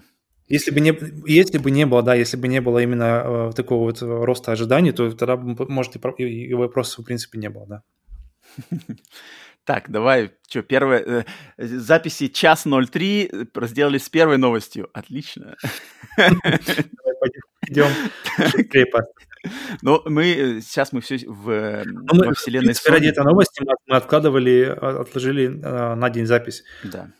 Так что, окей, Нормально, но висим во вселенной Sony, продолжаем смаковать, что на Sony, потому что у Sony было еще, на самом деле, несколько новостей, которые В принципе, мне кажется, даже повесомее, чем всего, что было в State of Play. Кстати, вот если бы следующую новость не включили как хоть каким-то, не знаю, не дизайнер, как называется, какой-то типа концепт-трейлер или что-нибудь такое показали относительно следующей новости, я бы уже, в принципе, был доволен. Ну, это уже был какой-то задел на будущее, потому что, ну, такое прямо конкретно будущее. Okay. Так, что ж, до следующей новости. Новость такая. В своем PlayStation блог Sony чуть-чуть раскрыла завесу тайны над PSVR 2, преемником их шлема виртуальной реальности. К сожалению, никаких фотографий или эскизов нового шлема показано не было, но в блоге компания заявила, что они много чему научились на опыте первого шлема, и в новом девайсе будет улучшенное разрешение и угол обзора. Также новый шлем будет подключаться к PlayStation 5 с помощью одного провода, а новые контроллеры позаимствуют некоторые особенности геймпада DualSense. К сожалению, в 2021 году новый шлем ждать не стоит. Какой вообще сейчас самый крутой шлем по показателям, получается? Ты лучше знаешь. Индекс, Valve Index, получается. Есть еще разные какие-то шлемы с 8К, с огромным углом обзора, но они такие больше, не знаю даже, как их объяснить, да, они такие больше не то что кастомные. Ну, они от каких-то совсем сторонних производителей, то есть производители, которые именно типа Oculus, типа Valve теперь, типа Vive, они от них, пожалуй, самый крутой шлем, самый хай-тек, самый вот прямо жирный VR, который можно получить, с самыми лучшими контроллерами, которые делают трекинг пальцев, с самым лучшим обновлением экрана, получается, до 144 Гц на экране. Это, получается, индекс, Valve Index. Круче пока ничего нет. И мне интересно, как вот новый шлем PSVR 2 сравнится с ним. То есть, если в 2021 году его ждать не стоит, то, блин. Ну, все, что мы видели пока что по PlayStation VR 2, это какой-то вот как раз концепт-трейлер или что-то, какая-то технодемка контроллеров, которые тоже, на которых тоже есть трекинг пальцев, которые... Причем хороший, ну, судя по видео, по крайней мере, очень такой детальный трекинг пальцев, где человек просто брал какие-то маленькие кубики, какие-то маленькие детали в виртуальном мире, ставил друг на друга, и как-то все очень приятно работало. Никаких дерганий руки. Трекинг был очень плавный, очень-очень стабильный. Это вот как-то меня очень порадовало. Поэтому если это... дойдет до финального продукта, это и будет выглядеть также стабильно и без всяких дерганий, которые, кстати, были на PlayStation VR 1, потому что они использовали, контроллеры 2009 года. Да. Поэтому там как бы без дерганий, без каких-то таких вот невозможно было, я думаю, наверное, сделать. Поэтому, да, если такие базовые вещи, как разрешение угла обзора, это, конечно, круто. Но тут еще сказано про возможности контроллера DualSense. Ага, это понимаю, что там, ну-ка, какие думаешь? Мне кажется, отдача, наверное, вот эти, может, какие-нибудь адаптивные, опять же, триггеры и все такое. Что еще-то там больше ничего такого феноменального нет. Там феноменальная только вибрация, вибрация более такая навороченная вибрация и триггеры, и все. Ну, кстати, триггер, на самом деле, адаптивные триггеры можно быть классно, то есть там поднимать, знаешь, если там будет какая-то упругость поднимания, это может быть интересно. Круто. Меня воодушевляет... Так, секунду. Меня воодушевляет то, что PlayStation VR 1, это же все еще на данный момент самый продаваемый шлем из всех. Да. Это большой момент. То, что дешевый. Он самый дешевый и самый доступный. Как бы и в этом. То, что его реально подключил PlayStation 4 и играешь. Да. Это большой момент, на самом деле, что он пошел... насколько он мог, он пошел в народ, и... на этом Sony смогут сыграть. То есть PlayStation 5 ажиотаж такой же. Но Microsoft при этом всем они конкретно сказали, что мы не будем делать шлем для Xbox нового. Поэтому Sony как-то остаются в плане именно на консолях, они остаются чуть ли не монополистом. То есть больше-то никто не делает, получается. И ни PlayStation, ни Xbox не подключить, кроме PSVR, ничего другого. Да. Но меня немножко расстроило то, что все-таки тут опять провод. Я думал, что, может быть, уже, конечно, будет беспроводной, но, я так понимаю, все равно там, не знаю, лучшего качества, лучшего эффекта. Они же могут выпустить провод, а потом как, в принципе, делают и остальные, как делают Vive, то есть базовая версия, она идет с проводом, но ты можешь купить себе пэк, который делает его, который позволяет работать с, как бы, дистанционно, без провода. Поэтому, в принципе, здесь могут пойти, как базовая модель будет так, ну, по тому же проводу, что можно будет докупить модуль дистанционной работы какой-то. Ну, провод — это хорошо, что ничего не будет разряжаться, это раз. И, во-вторых, да, и не будет никаких, ну, там, каких-то лагов, не знаю, что-то такое. Но провод, он есть провод, он будет везде путаться, висеть. Это для меня самая большая, одна из самых больших проблем PlayStation VR 1 была это провод, это вот эти все, куча каких-то проводов, какая-то коробка, все это стоит, все это какое-то совершенно выглядит не классно. Пылиться, и вот это для меня очень было как-то... Ну, короче, мне было влом его подключать, что ли, брать его как-то в руки, что-то там включать, врубать, и как-то... То есть я вначале, у меня был ажиотаж по поводу PSVR, когда я его только-только купил, он у меня был, я попробовал все там самое знаковое, очень понравился вот Астробот, Beat Saber, Moss, вот это все классно, а потом как-то у меня очень быстренько... Я себя поймал на мысли, что мне просто его не хочется включать, он лежит, и мне как-то, лучше я поиграю во что-нибудь просто на контроллере, классика, а мне как что там включать, и надевать. И не было просто каких-то прямо must-play игр на нем. Они были вначале, и как-то постепенно по одной прям выходили, там задолго промежуток времени, все, и потом все затихло. Ну да, то есть посмотрим, что это будет в плане трекинга, что будет в плане провода, что будет в плане цены, какие игры там, то есть, если, например, там, опять же, Half-Life Alyx, там будет все такое, это, конечно, будет большое подспорье. Может, кстати, этому времени, когда оно выйдет, выйдут уже на ПК какие-то крутые проекты, которые можно будет потом портировать уже и на PlayStation. Да, согласен. То есть, Sony не забивает на VR, это хорошо, потому что у Sony есть репутация забивать на все подряд. Та же Vita, та же какие-нибудь там еще. Но здесь они, я понял, они довольны продажами первого шлема и решили идти дальше. Это хорошо. Да, я очень жду. Это у меня прямо... Ну, теперь да, это, кстати, к слову о причинах иметь PlayStation 5. Теперь у меня есть... Как бы для меня это такая весомая причина для PlayStation 5. Окей. Ну, ждем, что будут дальше рассказывать, когда покажут уже, как он выглядит и все такое. Идем далее. Да, все еще Sony, мы все еще в новостях Sony. В марте Sony вернет свою акцию Play at Home, играй дома. Эта акция была впервые запущена в апреле 2020 года, чтобы скрасить геймерам тяжкие будни во время пандемии. В рамках акции были бесплатно предложены игры Uncharted Nathan Drake Collection и Journey. В этот раз с 1 до 31 марта всем владельцам консолей PlayStation для бесплатного скачивания будет доступен платформер Ratchet & Clank. Но сама акция 31 марта не закончится, а продолжится до 1 июня. Поэтому нас ждет как минимум еще несколько бесплатных игр. Молодцы. Хорошо. Правильно, да. Мне кажется, ты же Nathan Drake Collection как раз и получил так вот, да? Да. Ты ее отхватил прямо там. Мне-то как бы тут... В принципе, из этих игр нету, но то, что людям бесплатно, без всяких PlayStation Plus, ничего не надо, никуда подписан не быть, просто у тебя есть PlayStation. Да. Я не знаю. Это просто... С плюсом. Нет, это совершенно не связано с плюсом, это просто бесплатная игра, которую ты скачиваешь, и она доступна. Ну, то есть, как будто ты ее покупаешь бесплатно просто, она никогда не пропадет. Okay. Это отлично, и они молодцы, что они такое делают. Но они, получается, будут выдавать и будут информацию выдавать тоже, как, в принципе, как, наверное, с играми для PlayStation Plus по мере выхода. Ну да, и пропиарят. И тут помимо, кстати, бесплатной игры еще, вот я не знаю, наверное, на России это не распространяется, но, по крайней мере, в Америке и в Европе они еще дают какой-то бесплатный что-то там, то ли trial, то ли какой-то просто несколько месяцев сервиса Funimation. Это конкурент Crunchyroll, то есть анимешный стриминг. Вот они тоже... В России, по-моему, я не уверен, но в России, по-моему, его нет. Но я не уверен. Я потому что выбирал, какой аниме-стриминг-сервис себе подключить, и как-то кроме Crunchyroll я ничего и не нашел.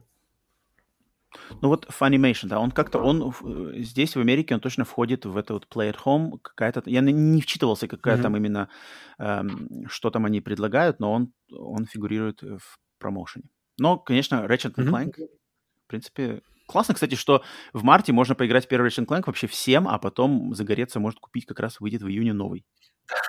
Очень, кстати, грамотно тут они проделали. Я не свел, но да, так и есть, да. Это всегда приятно, то есть, что Sony не жопят и делают, бесплатно еще игры отдают грамотно людям. Это хорошо. Я жду вторую. Я жду вторую игру, которую они скажут, которая будет когда? 1 апреля, получается. Ну, я думаю, не стоит прямо ожидать, ты уж прямо что-то там громкого, но... Нет, просто мне интересно. Все время такое, что новое-новое. Новое бесплатное? Да, не часто. Так, следующее, что у нас... Ага, тут уже слегка Microsoft и Sony. В то время как Microsoft уже несколько лет работает на два рынка, на консоли и на ПК, Sony только сейчас постепенно начинает открываться для этой области индустрии. В данном случае примером выступит эксклюзив Sony игра Days Gone. В интервью журнала GQ глава Sony Computer Entertainment Джим Райан рассказал, что Days Gone выйдет на ПК этой весной. Таким образом, Days Gone присоединится к Horizon Zero Dawn, Death Stranding и нескольким другим эксклюзивам Sony, уже вышедшим на ПК. По словам Райана, это первые шаги компании в повышении внимания к ПК-рынку, и эксклюзивные игры Sony продолжат выходить на PC-платформах и дальше. Что ты думаешь по этому поводу? Да, нормально. Я не особо придерживаюсь, что вот мне нужны эксклюзивы, и почему вы так раздаете мои эксклюзивы. Чем больше люди покупают, тем лучше. Тем более они выдают эксклюзивы, которым уже несколько лет. Вот-вот-вот, и, может быть, они даже подтолкнут людей к PlayStation 5. И, то есть, если они выдали Horizon Zero Dawn, то понравилось? Вот, пожалуйста, вот у нас новая часть выходит на PlayStation 5, которая, кстати, я видел, что она выходит эксклюзивно на PlayStation 5, то есть, получается, на PlayStation 4 ее уже не будет. Да? Ты где такой? Да. Я увидел недавно эту информацию. Не то, что прямо отмена версии для PlayStation 4, просто я смотрел список игр, и там была Horizon, как называлась, вторая часть, она типа PlayStation 5 exclusive, то есть, но надо как бы double-check. Да, тут что-то я такого ничего не слышал. Вот, поэтому, да, поиграли в Zero Dawn, пожалуйста, да, вот вторая часть выходит у нас на пока эксклюзивно. Поэтому вообще тема с эксклюзивами, она как-то потихоньку, не знаю, как уходит-не уходит, но вот... Нет, эксклюзивы продают консоли, но эксклюзивы, да. Это очень весомый аргумент и все такое. Но здесь то, что Sony делает вот именно вот здесь, это очень грамотно именно в бизнес-модели, потому что игры, которые уже, по сути дела, они уже продались каким могли тиражом, они не выдохлись, но как сказать... На своей консоли. Почему бы просто не перенести ее на самом деле на ПК? Это, думаю, стоит не так дорого оплатить это разработчикам порт. И, может быть, продать и ПК-геймерам, и зацепить новых фанатов, которые смогут купить новую консоль, чтобы поиграть в следующую часть этих игр. Это вообще идеально. То есть, если посмотреть с бизнес-точки зрения, это очень правильное решение. Если посмотреть именно с такой какой-то фэновской, Sony-боевской точки зрения, тут, конечно, эксклюзивы растеряли все. Куда пошли мои эксклюзивы? Не отдам. Моя Days Gone, положи. Здорово, на самом деле. Да нет, все прекрасно. Все отлично. Да, так что... У меня есть несколько людей, которые захотели купить Horizon Zero Dawn, но хотели поиграть и, наконец-то, поиграли в его на ПК, потому что PlayStation просто нет, и есть компьютер, и нет желания покупать PlayStation пока что. Так что... Все правильно. Тут я поддерживаю, и как бы пусть хорошие игры пусть будут доступны к можно большему количеству людей. Да. Это точно. Так, но не все новости из штаба Sony положительные. Компания также объявила о сокращении большинства сотрудников студии Sony Japan Studio, которая была открыта еще в 1993 году и за все это время сделала такие игры, как Ape Escape, Legend of Dragoon, Loco Roco, Knack, Siren и Gravity Rush. Единственным подразделением студии, которое не прекратит свое существование, будет особый тим, создатели серии игр Astro, Astro's Playroom, Astrobot Rescue Mission и Playroom VR. Причиной закрытия студии были названы малая прибыль и слишком японский подход к играм, в то время как Sony перестраивает свой бизнес с упором на американский рынок. Ну вот ты же как раз хотел, чтобы ребятам... Чтобы всех уволили. Хотел, чтобы уволили, разогнали всю... Весь бюджет Sony Japan Studio теперь пошел на этих ребят. Ну нет, я не хотел, чтобы это было так. Я не хотел, чтобы там никто не терял работу свою и все такое. Но да, на самом деле... То, что особый тим остается, и, я так понимаю, особый тим, наверное, от этого выиграет даже в каком-то ну, точно, я думаю, они получат финансирование уже. Ну, ребят, остальных нет. У нас только вот эти особенные. Куда еще деньги? Остальных все выкинули, выпнули, бедняк. Японцев бедных выкинули на улицу. Но нет, на самом деле, это как бы, да, тут такая новость, как сказать-то она, по-английски это как называется, every cloud has a silver lining. Да, то есть как бы, как по-русски сказать, в каждой бочке меда есть... Нет, наоборот. В бочке дегтя есть ложка меда? Да нет, так вроде не говорится. Так нельзя говорить, но в общем, вот так вот. То есть бочка дегтя — это то, что закрыла студия, люди потеряли работу, и те, кто с 93-го года бомбили такие знаковые игры, как Ape Escape, Loco Roco, NEC, пресловутый Legend of Dragoon, они все, да, их нету, они ничего не делают, но ложка меда — это то, что особый тим, которые сделали офигенскую игру Astro's Playroom, бесплатную для PlayStation 5, и Astrobot Rescue Mission, они продолжат существование, будут дальше делать, я так понимаю, их заставят делать игры Astro и, наверное, запомнят какой-нибудь полноценный, опять полноценный платформер для пятой PlayStation. Это... Или VR, по-любому тоже что-то будет. Ну да, то есть они показали, что они могут делать и там, и клево. Но у меня тот момент единственное, что вот как последний раз, когда я помню, была, когда японский разработчик говорил, что так, ребята, мы перестраиваемся на американский рынок, японский рынок идет нахер. У меня единственная ассоциация с Capcom, которые нахер все перелопатили после того, как... Когда у них, по-моему, с Resident Evil... С 5-го, по-моему, да, они пошли или что-то, или уже с 4-го они решили, что так, все, короче, японские игры не продаются, продаются американские, и все, короче, пошло по пизде, и что-то как-то... А потом они как-то все передумали в итоге, то есть и сейчас они сейчас обратно бомбят крутые игры из старых серий, то есть новые части старых серий, которые, не знаю, в общем, они обратно вернулись к идее, что японские игры, они людям нужны. И что... Да. Capcom в этом плане выиграли. В этом, да. У меня единственное, что не повторилось, лишь бы не повторилась эта ситуация с Sony, что, ребята, так, бомбим на американский рынок и забываем нахер, что у нас там, чем мы вообще... Ну нет, смотри, у Sony же, у них просто студии-то, видишь, те же Naughty Dog, те же Guerrilla, Insomniac, они же все такие прямо, они вот делают, они как бы организовали такие студии, что какие-то игры-то как раз-таки эксклюзивные игры Sony, они такие все западнизированные. Сюжетные, такие, это без примеси какой-нибудь безбашенности японской. И как-то Sony себя зарекомендовали, потому что и критики любят, и продаются офигенско, консоли продают. И мне кажется, они просто поняли, что нам надо позиционироваться вот этой такой более западной менталитетом. Поэтому, кстати, у них и офис, они, насколько я знаю, главный офис Sony Computer Entertainment теперь в Америке, а не в Японии. Так что тут я понимаю, почему у них. Потому что у них вроде как работает подход, и они, я так понимаю, дальше будут делать на него упор. Но вот особи японцы, да, но по Astros... Герман все рулит, получается, все этим. Герман. Puppet Master. Astro's Playroom, на самом деле, вот ее сделали японцы, она японская, да, но она классная, там баланс того, что она играется вот как тот же какой-нибудь Crash Bandicoot или Mario, но там очень классный японский подход вот именно к ностальгии и вот этим каким-то таким Easter eggs, пасхалкам, а там чисто японский подход, он какой-то такой очень милый, тонкий и душевный, только как японцы могут. Поэтому классно. Ну, для такого точно есть место. Ну, они, очевидно, понимают, раз они их оставили единственных из всех остальных, просто отослали по домам. Ну ок, ладно. Ждем новых Astro's Adventures. Это точно, я точно жду. Это для меня очень-очень-очень буду следить, что они будут дальше делать. Ну и напоследок Sony рассказала немного подробностей о телесериале по мотивам серии игр Twisted Metal, который был анонсирован в мае 2019 года.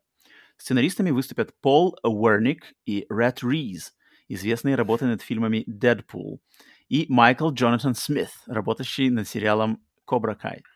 Сам сериал будет экшн-комедией, основанной на первой части игрового сериала, где главный персонаж будет пытаться доставить некую таинственную посылку в сумасшедшем постапокалиптичном мире. Глава PlayStation Studios Херман Холст также числится как исполнительный продюсер. Прикольно.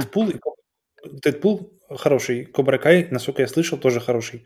Кобра Кай отличный. Но, блин, да, но тем более даже отличный. Но Twisted Metal это для меня такой же, как Марио. То есть что делать, как бы о чем там делать фильм. То есть Там надо, чтобы было мясо, чтобы, Роман, ну, чтобы гонки.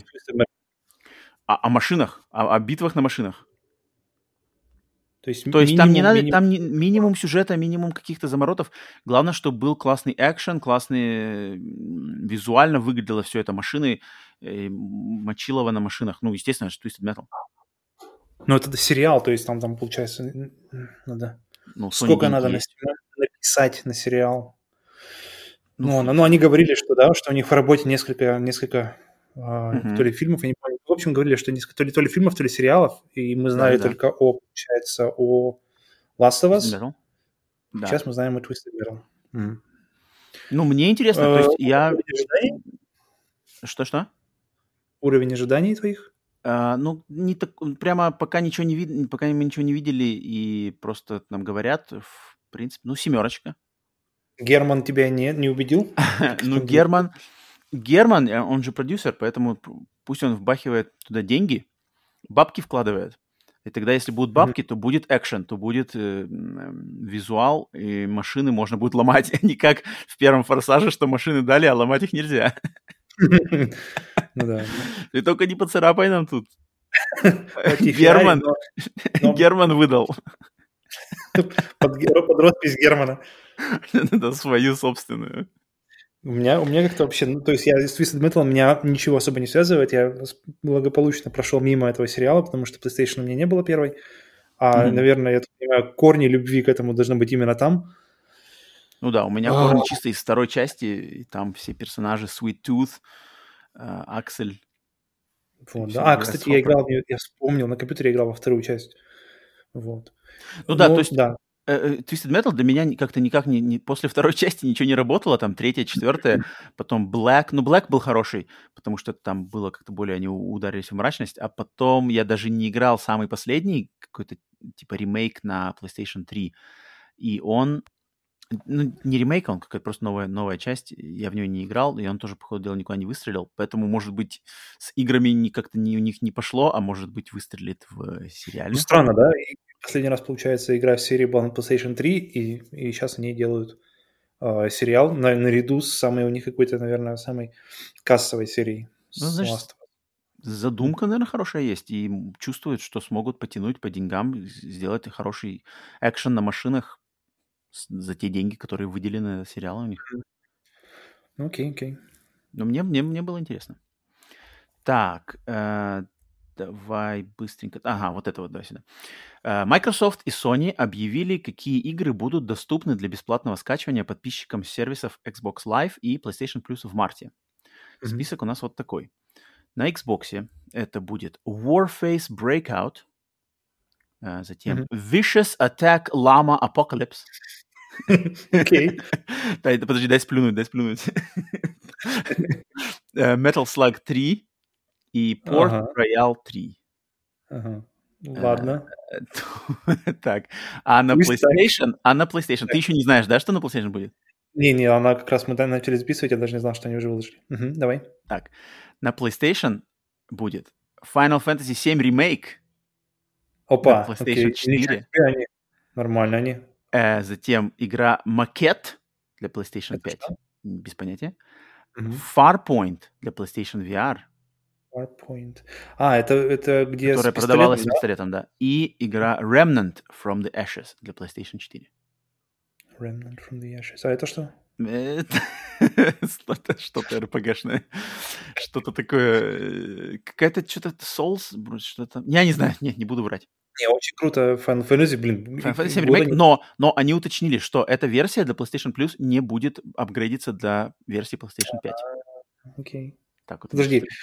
У них же штука такая, что если ты покупаешь игру... Подожди, что если она выпадает тебе в плюсе, ты потом не можешь ее купить. Это как-то изменилось или нет? Я просто помню, это долгое время было. Можно теперь купить игру? То есть, получается, если это не изменилось, то ты скачаешь игру в плюсе и уже не можешь купить на PlayStation 5? Не, точно нет. Явно там как-то отдельно будет покупаться версия для PlayStation 5. Или ты сможешь просто купить апгрейд за какую-то там доплату. Скорее всего так. Но они специально тут уточнили, что она не будет апгрейдиться. Угу. Ну, блин, PlayStation Plus бомбят вообще в этом году как-то... Да, да, они продолжают набирать обороты. Ремейк Final Fantasy VII выкинуть бесплатно. А до этого что было тоже в месяц? До этого был тоже что-то мощное. Tomb Raider? Tomb Raider, Man-Eater. Даже что-то подзабыл. Но тут как бы по сравнению с Xbox, что-то Vicious Attack Llama Apocalypse, что-то вообще такое. Ну, Metal Slug 3, ладно, он хорошая игра-то. Да. Но вот... Ну, блин, Final Fantasy VII Remake — это мощно. Да. Через год такую огромную игру, причем тут прямо как раз под выход апгрейдной версии. Круто. Вот надо будет посмотреть, что такое макет для PlayStation 5. Мне кажется, это какая-то новая игра, она будет доступна одновременно с выходом. Они вообще не в курсе, что это такое. Макет. Я тоже не могу ничего сказать. Farpoint, вот это я не знаю вообще, можно ли это играть без пистолета? Нет, без VR. Так все можно играть без пистолета. Ты же в пистолет просто вставляешь этот... нет, там он уже как бы встроенный. Не, ну ты можешь просто играть... Да, там есть мувы, там, помню. И даже с контроллера вроде можно играть, не помню. Так, Remnant from the Ashes, я что-то... Где-то это название, оно проскакивает там и сям, но я вот не помню про него ничего. Ладно. Но явно это лучше, чем Warface Breakout. Warface — это вообще что-то онлайновое какая-то, да, мочила? Warface бесплатная вообще, по идее, же free-to-play. Не знаю, что такое Breakout. Какой-то это, видимо, какой-то там у них типа сезон, может быть. Ну, кстати, подожди. Metal Slug 3. Старая, но хорошая. Port Royal 3 нишевая, но я не удивлюсь, если хорошая, но нишевая. Угу. Это какая-то экономическая, я так понимаю, стратегия, да? Port Royal 3. А Vicious Attack Llama Apocalypse мне ничего не говорит, поэтому может оказаться что-то классное. Так, на самом деле. А макет для PlayStation 5 может оказаться каким-нибудь фуфлом, потому что тоже ничего мне не говорит. Называется с Earth Defense Force. У меня почему-то сразу же ассоциации, когда я слышу Vicious Attack Llama Apocalypse. Ну вот. Earth Defense Force — это класс. Ну если что-то будет подобное, тогда интересно совсем какое-то такое tongue-in-cheek. Окей. Так, но идем тут, не отдаляясь от Final Fantasy VII, вот сейчас будет новость, которая на самом деле круче, по-моему, всего остального вместе взятого насчет версии для PlayStation 5 и все такое. Mm-hmm. Одновременно с анонсом расширенной версии ремейка Final Fantasy VII Square Enix анонсировали две игры для смартфонов. Final Fantasy The First Soldier и Final Fantasy Ever Crisis. Первая является онлайновым Battle Royale экшеном, в котором игрокам предстоит вступить в ряды первых бойцов спецотряда корпорации Шинра аж за 30 лет до события Final Fantasy VII. А Final Fantasy Ever Crisis позиционируется как синглплеерная игра, которая будет выпускаться главами и охватит всю временную линию событий основных игр из классического цикла Final Fantasy VII. То есть это Final Fantasy VII, фильм Advent Children, Before Crisis, Crisis Core и Dirge of Cerberus. Обе игры заявлены на 2022 год. Но, вот, блин, вопрос. Ты посмотрел трейлеры этих игр, нет? Mm-mm. Не посмотрел. Yeah. Final Fantasy First Soldier, там как бы все понятно. Там он выглядит приятно, но там Battle Royale, какой-то экшен, месилово. В принципе, очень похоже графически на ремейк седьмой части. Но Final Fantasy Ever Crisis.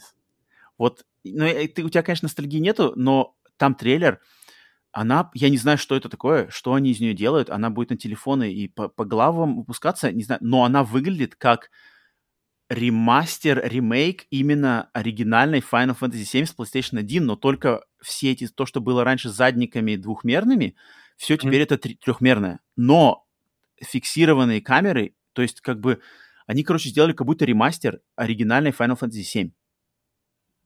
Mm-hmm. Прямо вот с локациями, заставками. Персонажи выглядят так же, но все это как-то в таком каком-то 3D, я не знаю, как 3D-вариации, которая, она как будто апгрейженная версия и игры с PlayStation 1. И мне очень-очень понравилось, как это выглядит. Оно выглядит классно.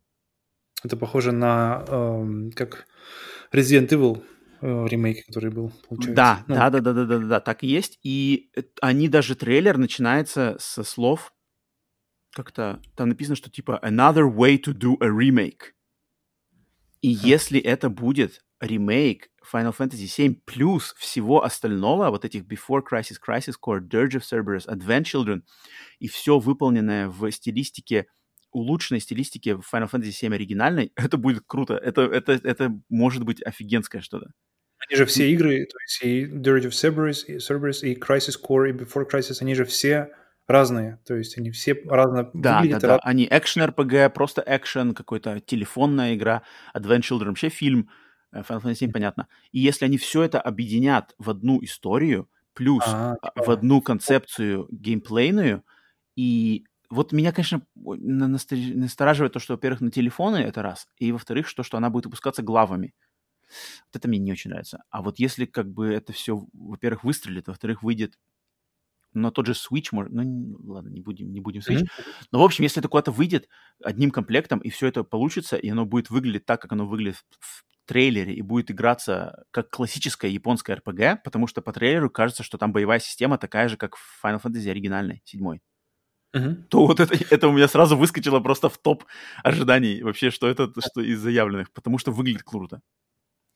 Final Fantasy, конечно, мощнейше доет, это с одной стороны. Ну, это не привыкать. Если как бы доить правильно и давать что-то, не просто как бы давать что-то людям, которые действительно ждут, и давать качество, то, блин, это круто, конечно. Ну, вот это вот ты отлично сравнил с... Это как очень похоже на историю Resident Evil 1 и Resident Evil Remake для GameCube. Вот здесь по трейлеру то же самое. Так как поменяли картинку. То есть вроде как и тоже такое же, но все выглядит четче, приятнее, все такое. Поэтому вот это у меня выскочило вообще из ниоткуда. Я думал, что это вообще класс. Подожди, мне интересно, если они будут рассказывать историю, то есть как получается, они же не могут, ну, как я понимаю, вряд ли они будут рассказывать одну историю дважды. То есть одну историю Final Fantasy классическую в этой Ever Crisis, да. И снова же эту же историю в Final Fantasy Remake. Нет. Final Fantasy Remake там уже... Нет, в ремейке, в большом ремейке там уже все что-то... Там уже своя тема пошла. Я там уверен, уже что они поведут. Да. А здесь, мне кажется, у них же все уже есть. Все эти Advent Children, 7, Before Crisis, там же все уже написано, все уже известно. Они просто все это объединят и сделают это более складно. Старый завет здесь будет. Да. А там все пойдет почему по-новому так получается. Да. И мне кажется, как раз поэтому они трейлеры начали с предложения, там на экране написано, что типа «Another way to do a remake». Угу. Класс. Я очень рад. Меня это прямо из ниоткуда. Это прямо и рыбку съесть, и нахуй не съесть. Это и что-то нового. Пожалуйста, вот у нас мощнейший ремейк со всеми там свистульками, все красиво, все. А если любите старое, но хотите, чтобы как-то все это обновилось, то вот, пожалуйста, тоже. Да. Окей. Буквально чуть-чуть добавить ясности в плане, что там телефоны или не только телефоны, и что такое значит поглавный релиз. Это что это? Да, вот это да. Вот мне интересно.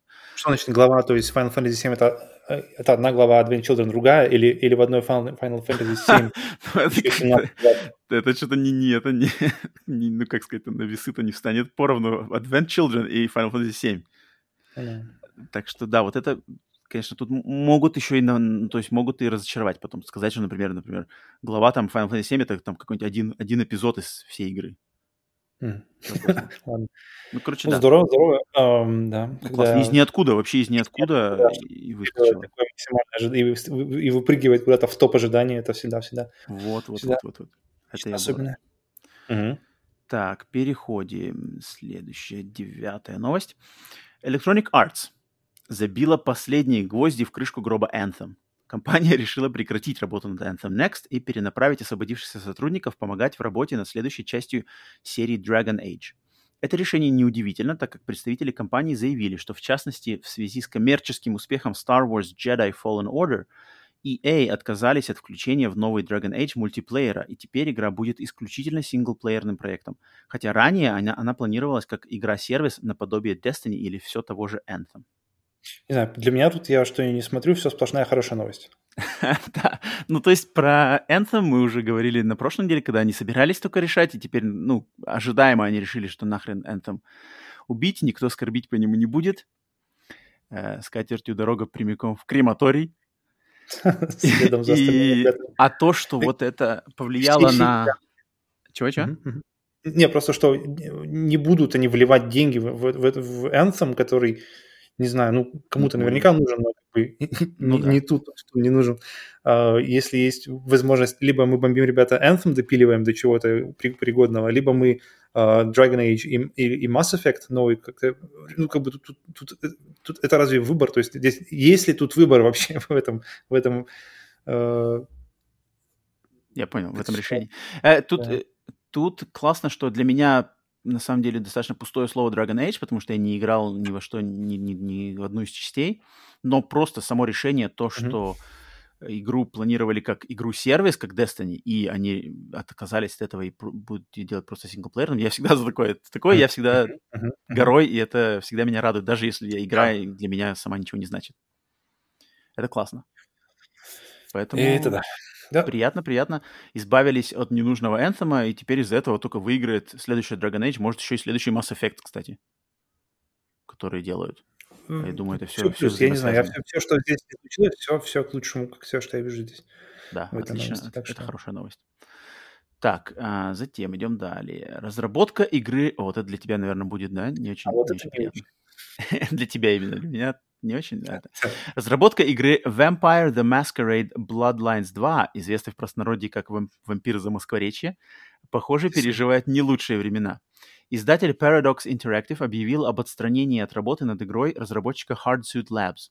В связи с этим игра точно не выйдет в 2021 году, а все сделанные предзаказы были отменены. В чем именно причина разрыва контракта не разглашается, но несложно догадаться, что Paradox Interactive были недовольны качеством выполненной работы. Издатель заявляет, что разработка игры будет продолжаться, но кем и в какие сроки неизвестно. Не играть в 2021 году в замоскворечье. Лучше не играть в говно, чем... Ну да. В принципе, кстати... Ну, последний раз, когда мы видели ее трейлер, он выглядел действительно как игра от PlayStation 3. То есть он не выглядел как что-то прямо готовое к будущему. Предпосылки сомневаться тут были. Поэтому... По крайней мере, в картинке. И какие-то у них же были проблемы. То есть кто-то там уже ушел от них, то есть что-то там уже какие-то были движения неприятные. Поэтому это какое-то прямо логичное развитие всей этой ситуации. Жалко, очень жалко. Я прямо... Очень не хватает игр про вампиров, вот просто тупо. Какое-то время назад не хватало игр про ниндзя, про самураев, а теперь они есть, но не хватает. Про вампиров все так же не хватает. Поэтому жду. Лично я жду. Ну, да, я не жду, но как бы интересно, во что это все выльется и какая она выйдет на... Ну, когда она выйдет, что из нее, как ее воспримут. Не знаю, мне кажется, что тут, может быть, таится какой-нибудь опять громкий провал. Я не удивлюсь. Да, так. Какие-то такие все. Трейлеры такие странные, тут вот что-то отстраняют, и что-то опять там т-т-т. Гниет изнутри яблоко-то. В общем, посмотрим. Хочешь в вампира, поиграй в оригинал. Сейчас поставь моды, поставь патч и играй. Похоже, в ближайшие годы только так, если хочешь. Ну, посмотрим, во что это выльется. Так, что у нас дальше? 10-я новость. Уже по традиции современности от разных компаний была анонсирована очередная пачка игр, которые получат ремейк, ремастер или улучшенную версию. В этот раз у нас следующие игры. Так, вот это громкий, да? Но это, опять же, мы знали, теперь подтвердили просто, что ремастер Diablo 2 под названием Diablo 2 Resurrected был официально подтвержден на выставке BlizzCon. Игра выйдет в этом году на всех консолях и ПК, и будет поддерживать как режим с улучшенной графикой и современными эффектами, так и игру в классическом виде. Так, давай по первому, по Diablo 2. Ждешь, не ждешь? 20 лет, получается, смотрел трейлер. Спустя 20 лет. Вот у меня первая сразу же... И потом я просто весь трейлер думал о том, что неужели уже 20 лет прошло с выхода второй части. Особо я как-то во вторую не играл. Я играл в третью, на удивление, на самом деле. Но вторая, я спокоен был тогда, спокоен сейчас, но здорово, если они сделают. Но когда она выйдет, ты ее не будешь брать, как бы, и что там рассматривать. Я точно мимо. Да, я тоже, потому что для меня Diablo... Diablo 4, это еще может быть. Ага. А Diablo 2 нет, да? Ладно. 4, потому что мне Diablo интересно будет, если в него можно играть в коопе будет. Если можно вдвоем на одном телевизоре поиграть вдвоем, тогда будет отлично. Но вторая, по-моему, так нельзя. По-моему, только... А четвертую, кстати, не подтвердили, по-моему, ничего еще.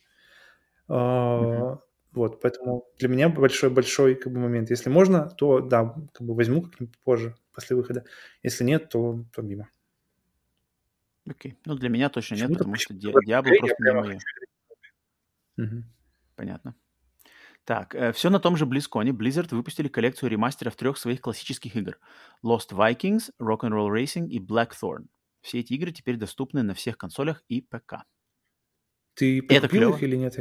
Нет, я еще не купил, потому что что-то дороговато, но, по крайней мере, Lost Vikings и Rock'n'Roll Racing — это, блин, это классика, это прямо вот то, что тот old school, в который я много играл, это две из моих одних самых любимых игр. А вот Blackthorn, я много слышал про нее хорошего, но сам никогда не играл. Я Blackthorn поиграл буквально 5 минут, мне очень понравилось то, что я ее поиграл. Он какой-то приятный акшен. В чем и заключается ремастер у них? То есть... А там он такие же, как вот эти ремастеры от Konami, то есть сборник, квиксейвы, всякие фильтры, rewind, перемотка назад и что-то такое. Но графика ничего не изменена. Okay. То есть все... вот это классная игра. По крайней мере, за Lost Vikings, Rock'n'Roll Racing. Как тебе вообще Lost Vikings и Rock'n'Roll Racing? Что тебе говорят эти названия? Vikings прошли мимо меня. Я как-то на Сеге они мимо... Не довелось до меня поиграть на них, и у меня не было никого друзей, знакомых, кто прямо как бы фанател от них, поэтому мимо. Rock'n'Roll Racing, это, конечно, да. Rock'n'Roll Racing, мы тут много часов провели за ним. Blackthorn, он, по-моему, был только на... Был ли он вообще на Мегадрайве? Я не уверен. Я знаю точно, что он был на Super Nintendo, а вот про Mega Drive я что-то не очень знаю. Да. Так, следующий. Ремастер игры Star Wars Republic Commando выйдет в апреле на PlayStation 4 и Switch. Посмотрел трейлер, я не понял вообще, в чем ремастер. То есть такое ощущение, что она просто выйдет. Ну, то есть та же самая игра. Ну, мне кажется, что-то там подчистят, мне кажется. Ну, там, да, там по трейлеру вроде не видно, что там что-то перелопачивают. Что-то серьезно. Сделано, да. Просто разрешение повысить, и все, окей, сделано. Ремастер. Ну, мне, кстати, интересно. Я в нее никогда не играл, да. Потому что... Да, нет, я играл в нее на компьютере, когда она вот тогда, в свое время, когда она выходила. И мне она, помню, понравилась. Но я не уверен, насколько это... насколько она выдержит, называется, тест времени. Сейчас, насколько она будет в него неинтересно играть.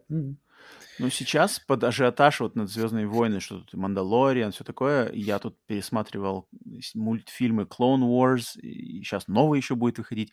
Куча всего «Звездных войн». Мне как бы, я думаю...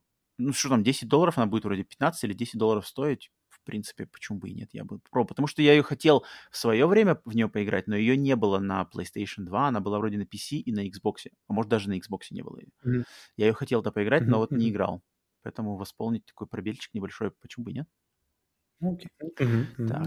И, значит, Tony Hawk Pro Skater 1 и 2 обзаведется версией для консолей нового поколения и выйдет на Switch в марте. К сожалению, PlayStation 5 и Xbox Series X версия апгрейд будет платный. Вот это плохо. То есть бесплатный апгрейд бы, конечно, было бы отлично получить, то, что он будет платный, не очень приятно. Но сама игра... Классно, вот то, что она будет на Switch, это классно. Куда-нибудь взять Switch. То есть там тоже просто как-то подтянута картинка, какие-то эффекты или... Да. Ну, все стандартный набор. Сейчас уже стандартный набор. Разрешение, текстуры... 60 кадров. Я не помню, она на PlayStation 5, она вроде даже в обратной совместимости играется в 60 кадров, а может и нет. Что я не помню. Но вот это круто. Была бы она, конечно, платная, было бы приятно, но то, что эту игру, она одна из моих любимых игр в прошлом году, и она идеально, мне кажется, для Switch. Ремастер этих двух. И он идеально на Switch, его играть просто класс. Куда-нибудь взять Тони Хок с собой вместе. Круто. Так что вот, поэтому ремастеры, ремейки выходят и все такое.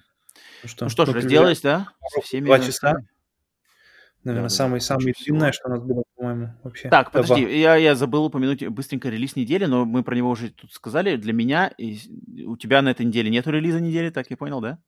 Тебе выбрать нечего. Тебе ничто не греет душу, а мне греет душу на этой неделе Blizzard Arcade Collection, о которой мы только что рассказывали. Это вот Lost Vikings, Rock'n'Roll Racing и Blackthorn. Я уверен, что я ее возьму, но не сейчас, потому что что-то она стоит $30, что такое, как-то я не очень готов.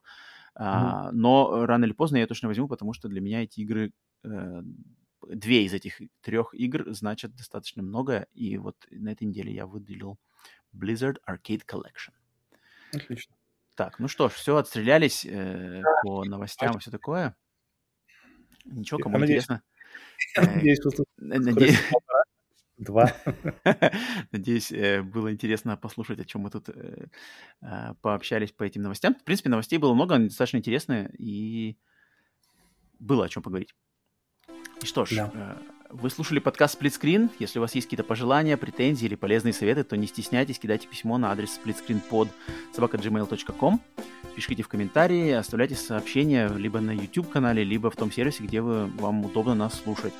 Мы обязательно ответим на вам в одном из наших выпусков. Лайкайте, подписывайтесь и все такое, вы сами все знаете. Если что-то не нравится, то пишите лучше коммент, дизлайки не ставите. Надеюсь, что в следующий вторник присоединитесь к нам на сплитскрин бонус. Следующий бонус будет посвящен ремейкам и ремастерам игр, которые вот постоянно каждую неделю выходят какие-то новые ремейки, ремастеры или версии. И мы решили пообщаться о тех играх, чьи ремейки или ремастеры нам самим больше всего нравятся, и просто игр, которым нам бы хотелось увидеть либо ремейк, либо ремастер. Поэтому, если вам интересна эта тема, слушайте бонус в следующий вторник. И в этот раз на все. Пора расходиться. Сплитскрин закончен. До встречи в следующую пятницу. Пока-пока. Покеда.